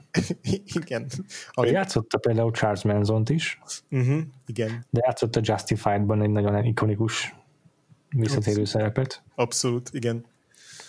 Hiszen ez a kettő az, amivel őt körül lehet írni leginkább, hogy ő a, a, a a texasi zseni. texasi őrült zseni, vagy nem tudom. Igen, vagy, vagy zseni, vagy az a teljesen együgyű csávó, aki zseninek képzeli magát. Igen, jól mondod. És a, a, ami, ami kivétel, és amiben szerintem ő így először így, így igazán megjegyeztette magát, az a, az a Ryan közlegény megmentése, ahol meg, a, ahol meg a gyáva karakter ja. volt, és, és szerintem az egyik leghatás. Emlékszem, hogy annak idején a, a leghatásosabb karakter volt a csapatból, pedig tényleg ott volt a szupermenő Vin Diesel, meg Barry Pepper, meg a, azért Tom Sizemore, tehát tényleg tele van olyan arcokkal az, ja. az, akik így iszonyú karakter. De hogy így a, a, az, az Apem tizedes, a, akit játszik a, a Jeremy Davis, az egy annyira szokatlan karakter egy, egy ilyen patrióta háborús filmből, és aztán persze a Ryan közlegény megmentése is csak bizonyos szempontból patrióta, de hogy érted, egy ilyen klasszikus veretes a amerikai háborús filmben, hogy egy ilyen, egy ilyen, egy ilyen méretetlenül gyáva figura, aki nem teljesen ö, ellenszembesnek van ábrázolva, nem úgy van ábrázolva, hogy őt, őt a szakasztal együtt nekünk is gyűlölnünk kell, és hogy ezt annyira szerintem annyira kényelmetlen az a, az egész karakter, és ahogy a Jeremy Davis eljátsza, ilyen mindenféle mentőöv nélkül, mármint hogy számunkra nem jobb mentővet abban, hogy mi jobban tudjunk rokon szenvezni vele, miközben simán el tudjuk képzelni, hogy mi is ugyanígy szűkölnénk a sarokban, mert, mert így hatánk a háború. Szóval szerintem ez egy, ez egy nagyon jó alakítás. Igen. Még én is egy pár dolgot kiemelnék, hogy szintén összeköt, annik, hogy össze tudnám kötni valamilyen nagyobb narratívában. Uh-huh. A Tarkovsky filmmel kapcsolatban elsősorban. Neked még maradt ilyesmi, amit el akartál mondani? Nem, nem úgyhogy mondod. Én a, a zeneszerzőt mindenképp szeretném kiemelni Tarkovsky filmjéből, mert ö, iszonyat erőteljes a főként orgonára, meg hát talán hangeffektekre, vagy nem tudom, de épülő szkória Eduard Artemjevnek. Uh-huh. Nem tudom, hogy a magyar magyarosított orosz kiejtésben hogy kell mondani, de szerintem remélem jól mondtam de nagyon sok, sokszor dominál a filmben ez a, ez a horrorfilmekre jellemző ilyen orgonára rá fekvő vagy rátenyerelő hangeffektus. Hmm. Ez iszonyatosan nyomasztó ponton. Hmm. De úgy meg tényleg a, főleg a földi jelenetekben meg nagyon szépen használja az orgonát, és, és, és, és nagyon tetszik ennek a filmnek a, a, a zenéje szintén, de a, érdemes kiemelni a Clint Vance, bocsánat, a Cliff Martin ezt is egyetértek az újból. meg itt is a hangeffektek ugyanolyan izgalmasak számomra, tehát a régi filmben is tök jók, mm. és ne felejtsük el szintén a díszleteket, mert ja. beszéltünk picit róla, hogy mennyire faszán meg van csinálva, de szerintem érdemes kiemelni, hogy hogy mennyire izgalmas az az űrhajó, amiben játszódik a film. Igen, Kicsit van ez a szovjet, ezért persze, hogy minden olyan, mint egy sugárcső.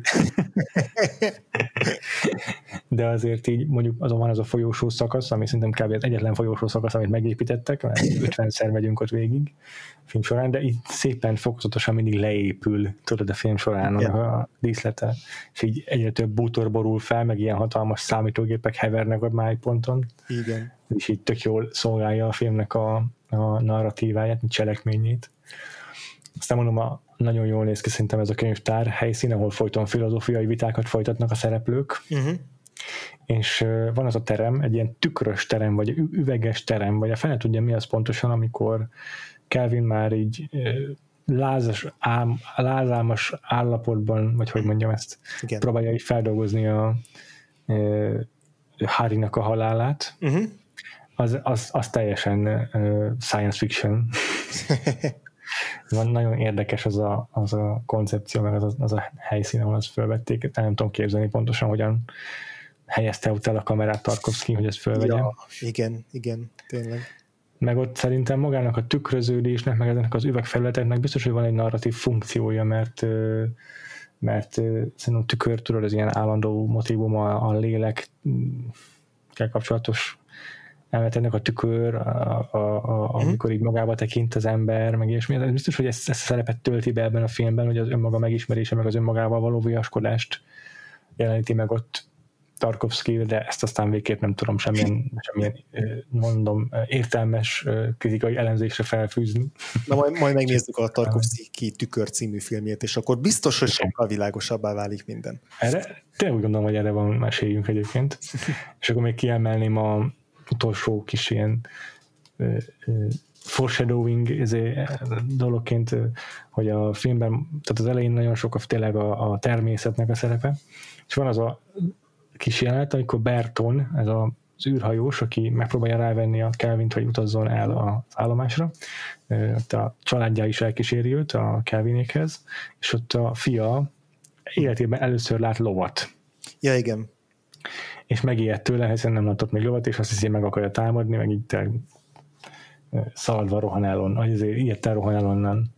És ez így szépen előrevetíti szerintem azt, hogy a, a humánum, az ember hogyan viselkedik, amikor egy ismeretlen életformával először találkozik. Teljesen, teljesen, igen. Mint ez egy szép kis foreshadowing ebben a filmben. Uh-huh. Na jó, ezzel akartam nagyjából zárni. Tök jó. Jó. Ja, bocsánat, persze, ne, ne felejtsük el azért a, a, a futurisztikus autópálya jelenetet. Tarkovszkének ezt a mániáját, hogy mindennek 20 percig kell tartani a filmben.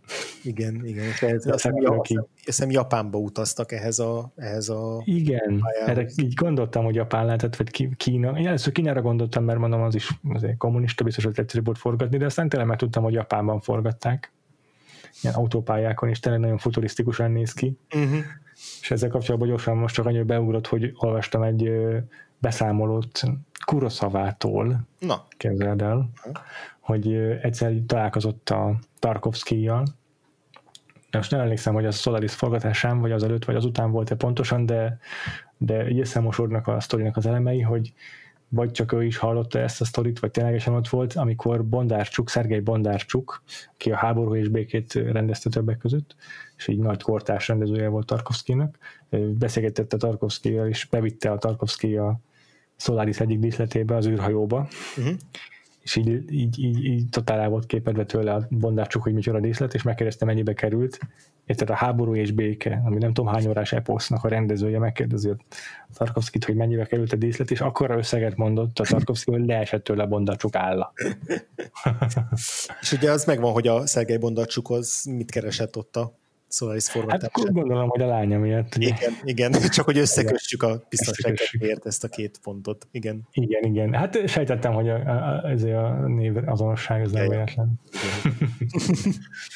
Na jó, röviden ennyit szerettem volna még hozzá. Jaj, És akkor utolsó, utolsó, utolsó dolog tényleg. Igen. Modern filmekkel kapcsolatosan szerintem nagyon-nagyon nagy hatása van Tarkovsky-nak rengeteg science fiction film rendezőre. Uh-huh. Az egyik, amire könnyen lehet asszociálni, az a Annihilation, egy uh-huh. Alex Garland pár évvel ezelőtti filmje, amely szintén hasonló véget ér szerintem. Abszolút. Meg hát jó, a Stalker az még inkább passzol arra a filmre, de azért a befejezés szerintem azzal, hogy ott haza is tér Natalie Portman, meg nem is, uh-huh. ez tök hasonló. Igen. És, és az Inception szeretném még kiemelni Christopher Nolan-től, hogy az meg ugye úgy záródik, hogy a főszereplő majdnem a limbóban marad a feleségé, a halott feleségével. Uh-huh. És ez is egy szinte nagyon-nagyon erőteljesen ihletődhetett Tarkovsky-nak a, Solaris-ából, amelyben szintén egy halott feleség után átsingózva a szereplő nem akarja elhagyni a képzelet világát. Azt mondod, hogy túl, túl sokat, vagy nem kellett volna már hat évesen a Christopher Nolan szüleinek esti meseként a lemregényt felolvasni? Így gondolom, igen. A halott feleség ott akad be valahol. Vég, valahol vég... igen. Ezt el tudom képzelni amúgy egyértelmű. Jó van, András, maradt még benned valamit el szeretném mondani a két filmről? Hát bennem csak az maradt, a, hogy, hogy szeretném kitalálni, hogy milyen filmek filmekkel versenyzett a Steven Soderbergh 2002-ben az új Solaris-ával.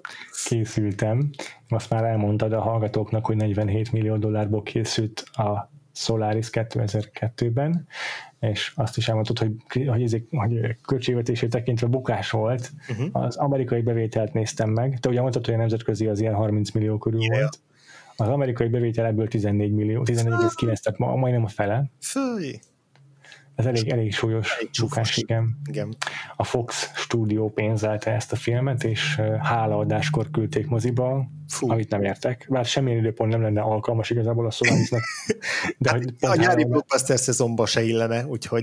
Nem, nem eh, igen, legfeljebb így ezt tudom elképzelni, hogy hogy a két ünnep között, vagy, vagy még inkább úgy értem, hogy hálaadás és karácsony között, vagy még inkább így januárba beküldeni.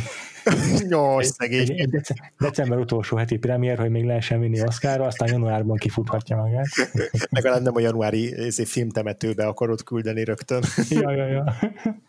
De hogy így a háladást, azt abszolút nem értem. Már csak azért is, mert ha megnézed, hogy milyen filmeket mutatnak be háladáskor, akkor nagyon ki fog logni a sorból a Solaris. Tök jó. Tippel, tippel meg, hogy ez egy top 10-en belül nyitott te. Hát azt rávágtam volna, hogy ötön belül biztos, hogy nem.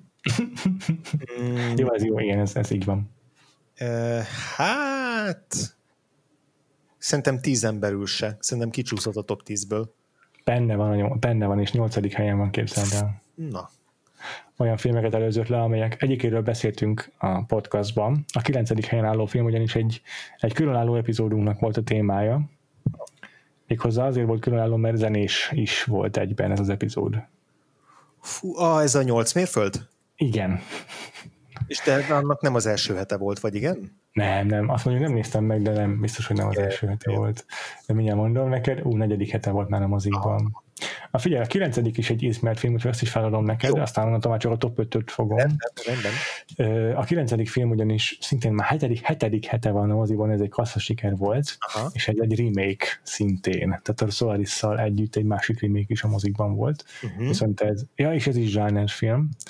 Viszont ez nem egy régi klasszikusnak a remake hanem egy modern filmnek a remake Na, erre milyen gombot varsz?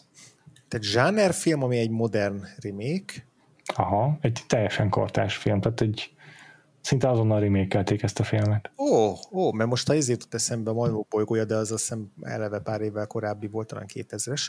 Szóval 2002-es remake uh, szinte azonnal uh-huh. Négy évvel korábbi az eredeti film. Akkor az idegen nyelvű film volt, ugye? Aha. Ez a, a kör. A kör, így van. Gratulálok. Ez a... Orwell Verbinski féle változat akkor a igen, hát ha jól látom, bár itt most már kezdek el bizonytalanodni, mert több The Ring című film is van, és ez lehet, hogy egy másik basszus.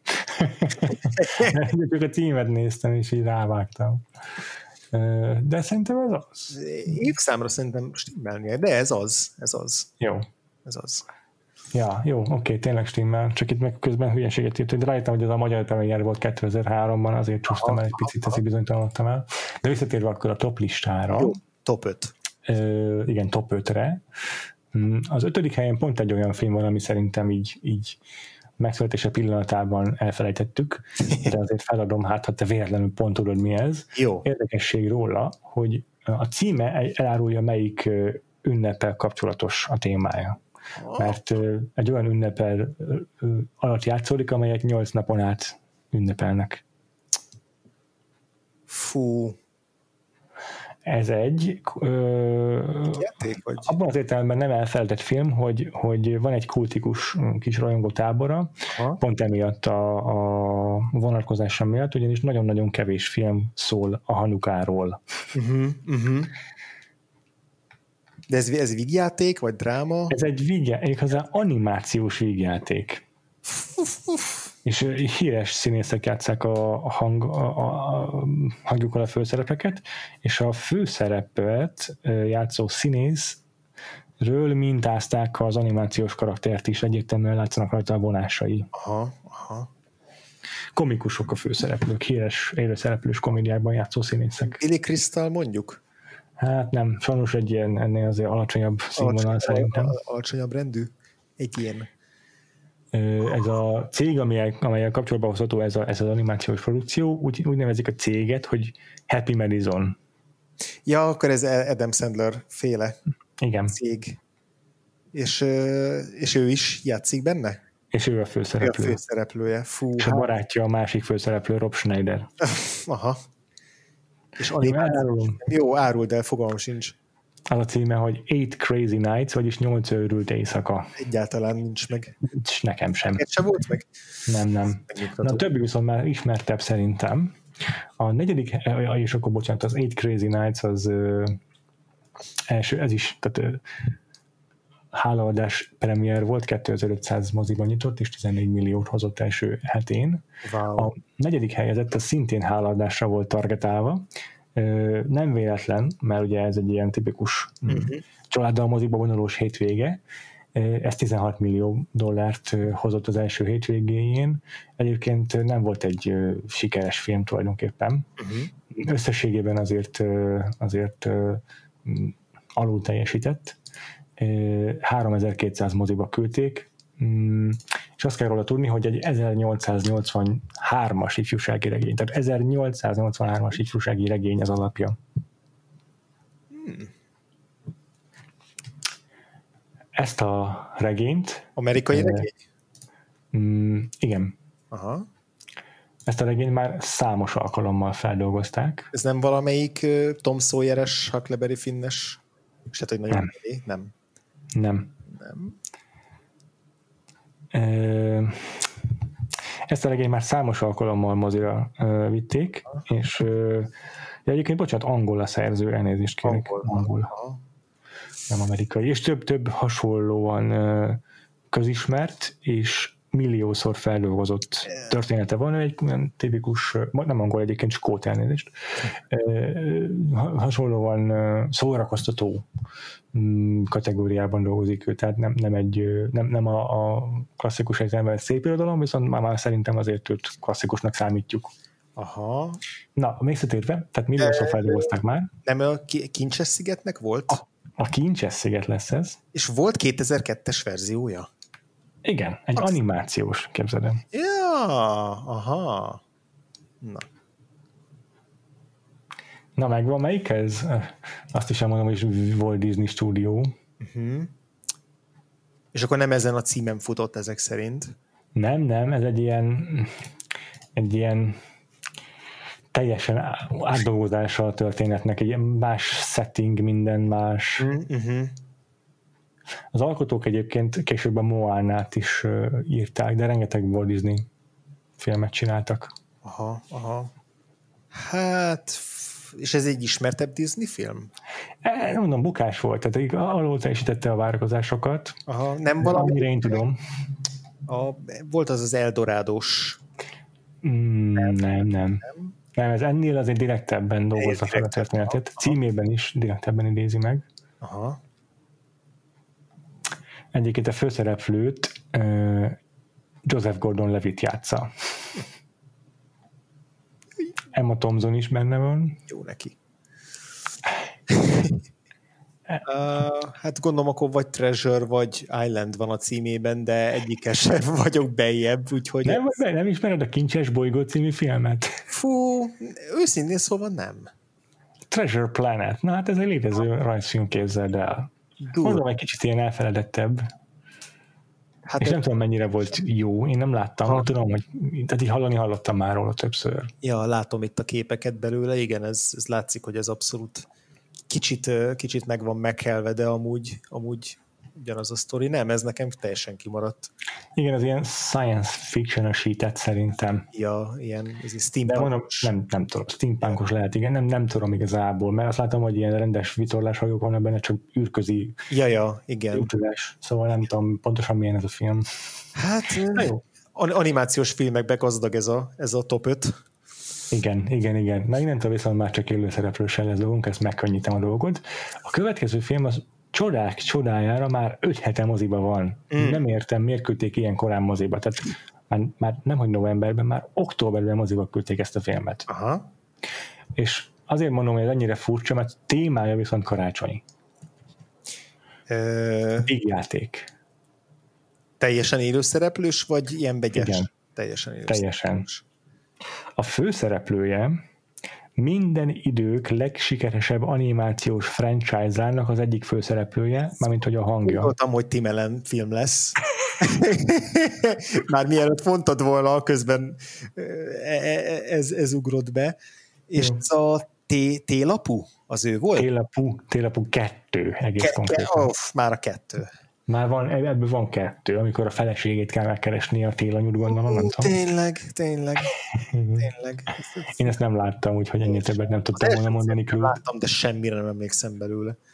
És turva, hogy ötödik hetében felfutott, tehát többet hozott a ötödik hetében, mint a negyedikben. Kevesebb moziban, mégis több pénzt. Aha, aha. Na, a második helyen járunk már, hmm. és a film, amit nézünk, az a második hete van a mozikban, 3300 mozivásznon, eddig ez a legtöbb, és hmm. összességében eddig ezen a héten 31 milliót kaszált, és összesen 101 milliót, tehát első hetében gondolj bele, akkor 70 milliót kellett hazavinnie. Éj, Ez egy igazi kassza siker volt, és egy, egy, egy, egy széria 20. installációja volt ez a film. James Bond? James Bond, James Bond. Na, de melyik James Bond? Kettőben, akkor ez a vizé lesz a Casino Royale? Ez már a Casino oh, Még nem, még nem. Akkor ez viszont az utolsó Pierce Brosnan, Uh-huh. Ah, mindegyiknek. És elmondom, hogy a címe az a legújabb James Bond filmmel megegyezik, gyakorlatilag tulajdonképpen jelentés. A... Szemantikailag ugyanaz a két cím. Die Tomorrow, Today, Never, mit tudom én, mindegyiknek ilyen a címe. Mindegyiknek ugyanaz a címe. Tomorrow Never Dies, nem tudom, valami ilyesmi, nem? Nem, nem, az egy másik, az pont a korábbi. De az is ugyanez a cím, igazad van, ugyanaz jelenti a cím. Igen, nem fogom tudni. De tudom, hogy... Die another day, haj meg máskor. Igen. Ami ugyanazt jelenti, mint a No time to die, az nincs idő meghalni. ja. Igen, ez az utolsó Pierce Brosnan, ezt jól mondod. Ebben volt benne Halle Berry. I- igen, az nem az egyel előzőben volt? Mm-mm. Aha, és Rágoogliztam, és meg tudom erősíteni, hogy ebben benne van Halle Berry a plakáton. Madonna, meg a jég, meg a vívás. Az, az, az pont a, a az Tomorrow volt, a, Never Dies. A koreaiak, meg igen, tehát így ezekre emlékszem. Ja, oké. Okay. Igen, az pont, az a jeges dolog, az a Tomorrow Never Dies, vagy mi az Isten, és abban van benne Madonna. Aha, ja, ja, ja. Ebben Rosamund Pike volt, képzeld, a másik Bond lány. Uh-huh. És akkor az első helynél is járunk, András. Nagyon jó. Harmadik hete van a mozikban. Aha. Ez 32 milliót hozott ezen a héten, egy millióval többet, mint a James Bond franchise adott installációja, és összesen 200 milliónál tart, tehát az elmúlt két hétben kaszált 170 milliót már. Nagyon benne vagyunk itt már a blockbuster írában. Az nagyon. Vaskosan. És nem is tudok erről nagyon sokat elmondani, mint hogy egy franchise-nak Első darab, második darab, második darabja. Második darabja, jó. Hát, ami ebbe az évben volt, ugye a Gyűrűk ura, ö, azt talán pont nem. Hát az izé volt a Star Wars-ból az etek. Összeáll bemutatott franchise, azért abból nem olyan sok van. Tehát a Star Wars az klasszikusan május, igen. legalábbis a Disney era előtt. Igen, igen, igen. A Gyűrűk ura az ilyen karácsony körüli volt. Aha. Ősz... És most itt ősszel járunk, ez jó, jó gondolkodsz? Ja, ja. Ősszel bemutatott második darabja egy franchise-nak. Az, e- az első az hány évvel volt korábbi? Mm, azt hiszem egy, de lehet, hogy kettő, megnézem gyorsan. Aha.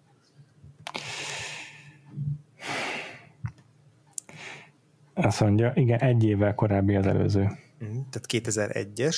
Uh-huh. A, szerintem a izése lehet a Karib-tenger, mert az is nyári inkább.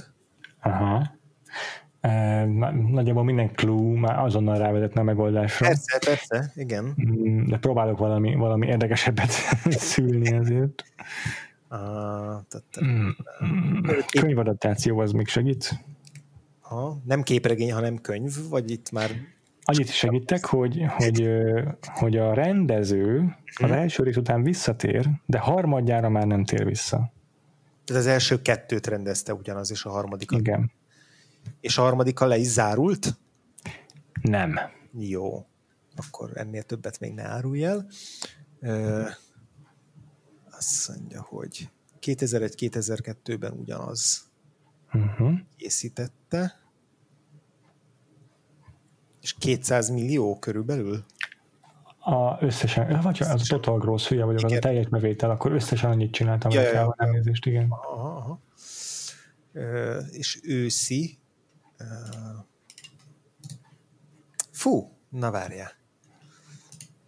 Nem, mégiscsak az a Total, akkor Total Gross, itt, bocsánat, a thenumbers.com-ot nézem, és most először ismerkedek az oldallal. A Total Gross, amit mondtam, a 200 millió, ez tényleg a harmadik hét végére összehozott pénz, uh-huh. mert mert összesen domestic box office-ban, tehát Amerikában 262 milliót csinált, uh-huh. tehát akkor harmadik hetére már megcsinálta a nagy részét a keresetének, uh-huh, uh-huh. és a Die Another day meg ugyanez a helyzet, hogy 100 milliónál tartott itt a második hetére, és összesen 160 millióval zárta Amerikában a mozis turnusát. Uh-huh.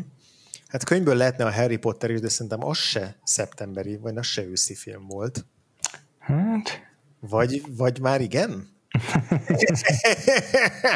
azt mondod, hogy klasszikusan őszi, igen. Azt mondod, hogy tippeljen meg a Harry Potter második részét? az a rendezője az első két filmnek, és igen. még több. Igen, ez, ez csak, mind timmel. Ez csak lehet, alkonyat lehet, semmi más. Alkonyat? Úristen, mikor jött Twilight? 2010, nem tudom. Ja, tényleg az sokkal, sokkal későbbi. Uh, mikor az el? 2008-as az első. Aha. Igen, ez a Chamber of Secrets, a titkok kamrája, amire még visszatért Chris Columbus, csak aztán, hogy a harmadikra átadja a stafétát a Quaronnak. Quaronnak, igen, aki aztán egyből le is iskolázza őt. Ja, ja, elég csúnyán. Súfosan. Ja. Ez valamiért nem rém lett, hogy a, hogy a Harry Potter az őszi, őszi volt. Az, az mind máig. Tehát még a, a, a, a legendás állatok is szerintem mind össze mennek moziban. Ja igazad van. Aztán ilyenek voltak még itt a moziban, mint a Pazi Nagy Görög Lagzi, ami már 33. hete moziban van. Aha. És mi mindig 1200 vásznon, vagy hát moziban játszák, és mi mindig 3, 4 milliót hazavisz egy hét végén. Uh, aztán itt volt a Bowling for Columbine, ez a Kóla Puskosult Krumpli angol címe, emlékeim szerint. Igen. Jackass is 20. helyen. Uh-huh mm, Punch Drunk Love 29. helyen. ez egy igazán jó év volt. Jó van, hát ugye jó, jól teljesítettél igazából, némi segítséggel, de megszülted a Harry Pottert is. de meglepően jól ment például a James Bond, meg a télapú meglepődtem. Igen, hát az animációs filmek azok mindig, azok, azok, ja. azok mindig problémásak. Ezen dolgoznunk kell akkor. Nem biztos, hogy kell, bár megnéztem ennek az Adam Sandler filmnek a, a képeit, és, és nagyon, nagyon szürreális, hogy valóban Adam Sandlerre van fazonírozva ez a karakter, csak ilyen szuper kitűnetestel. Ja. ja. De őszintén szóval engem érdekel a Treasure Planet. Aha. Lehet, hogy majd, hogy, hogy majd megnézhetnénk egyszer egy ilyen nyári évadban. Csak akkor hát a box office game az kevésbé lesz érdekes. Hiszen ez pont egy premier hét volt itt. Ja, ja, igen. Jó van, hát köszi a játékot. Nagyon szívesen. És akkor egy hét múlva, ah, bocsánat, két hét múlva majd add fel nekem a, a, a, a 2018 2008-as, nem igen. tudom, novemberi filmeket. Igen, igen, mert hogy a legfrissebb párosunkkal fogunk, fogjuk zárni ezt az ötrészes Vakfolt versus adássorozatot. Visszatérünk a horrorhoz. Igen. És két olyan filmről lesz szó, az egyikről már beszéltünk különböző toplistázós, oszkáros adásokon belül, de külön nem. Ez a 2018-as sóhajok, vagy Suspiria, és már akkor beszéltünk arról, hogy te már akkor meg akartad nézni a, a filmnek az eredetiét, csak aztán nem, nem került rá sor, viszont tök jó, hogy nem került rá sor, mert így most meg tudjuk tenni 1977-es Dario Argento féle olasz Suspiriával egy össze tudjuk vetni az általunk egyébként kifejezetten szeretett 2018-as filmet, amit azóta nem láttam, és nagyon kíváncsi vagyok, hogy másodszorra hogyan fog hatni. 41 év telt el a két film között, és ezzel be is állította a Vakfolt versus Évalónak a rekordját, azt hiszem ez a páros. Uh-huh. Úgyhogy Jó van. Suspiriáról lesz szó jövő héten. Igen, Két... addig azért még lehet, hogy kikerül egy bónuszadás ide a feedünkbe. Uh-huh. Meglepünk benneteket egy epikus hosszúságú adással és epikus mennyiségű vendéggel. Legyen meglepetés, hogy mi ez, nem? Aha, szerintem is. Jó. És akkor két hét múlva újra horrorozunk, és onnantól egészen decemberig horrorozunk. Uh-huh. Igazi őszhöz illő, és az idei évhez, hogy kicsit is legyek ízléstelen legyek az idei évhez is illő tematikával fogjuk az idei ősztéstelet tölteni. Én bízom benne, hogy a általunk meg, meg, megtekintett filmek azok, azok borzasztó, vagy, vagy, vagy félelmetesebbek és kiakasztóbbak lesznek majd, mint a valóság, de az idei év eddigi alakulását tekintve nem vagyok meggyőződve. Akkor azt akarod ezzel mondani, hogy a vakfolt és a koronavírusban az a közös, hogy 2020-ban Ázsiából indult, Uff. lett a vége. Ajjaj, ajjaj. Csak hogy még ízléstelenebbül legyek. Abszolút, abszolút. Rárakják még egy lapáttal az ízléstelenségét. Megérdemeltem, és valószínűleg a hallgatóink is. Bár lehet, hogy ők nem. Sajnálom. Nagyon sajnálom. Igen. És akkor annyit szeretném még hozzátenni, hogy hogy a következő nagyjából egy hónapban fog eldőlni, hogy pontosan milyen horrorfilmekkel fogunk foglalkozni ősszel. Uh-huh. Természetesen rengeteg klasszikus lesz, hiszen azért óriásiak a vakfoltjaink a témában persze lesznek olyan, olyan filmek is, amelyeket azért nem fogunk megnézni az évadban, mert mindenket láttuk már milliószor, például uh-huh. nem lesz cápa meg ilyenek, yeah. de azért, azért sok-sok-sok alap, alap, alapművel fogunk találkozni. Uh-huh. Hogy mik ezek az alapművek, az viszont egy hosszas procedúrának a folyamataként fog eldőlni, amely végig kísérhetek ti is, hogyha csatlakoztok a támogatói közösségünkhöz a Patreonon, ahol egészen vegyes és egészen népes társaság alakult ki, akik már a Vakfolt versusnak is a évad tematikának az összeállításában segítségünkre voltak. Uh-huh. Szeretnénk ezt a hagyományt megtartani, és az őszi évadban is bevonni a hallgatóságot abba, hogy előjön pontosan, mit is fogunk megnézni. Úgyhogy ez a folyamat nem sokára elkezdődik a Patreonunkon. Igen. Jó, ezen kívül pedig tudtok bennünket követni a Facebookon, a facebook.com per Vakfolt podcast alatt, illetve a Twitteren is van fiókunk szintén Vakfolt podcast név alatt, uh-huh. és persze weboldalon a vakfotpodcast.hu alatt is tudtok nekünk kommenteket írni.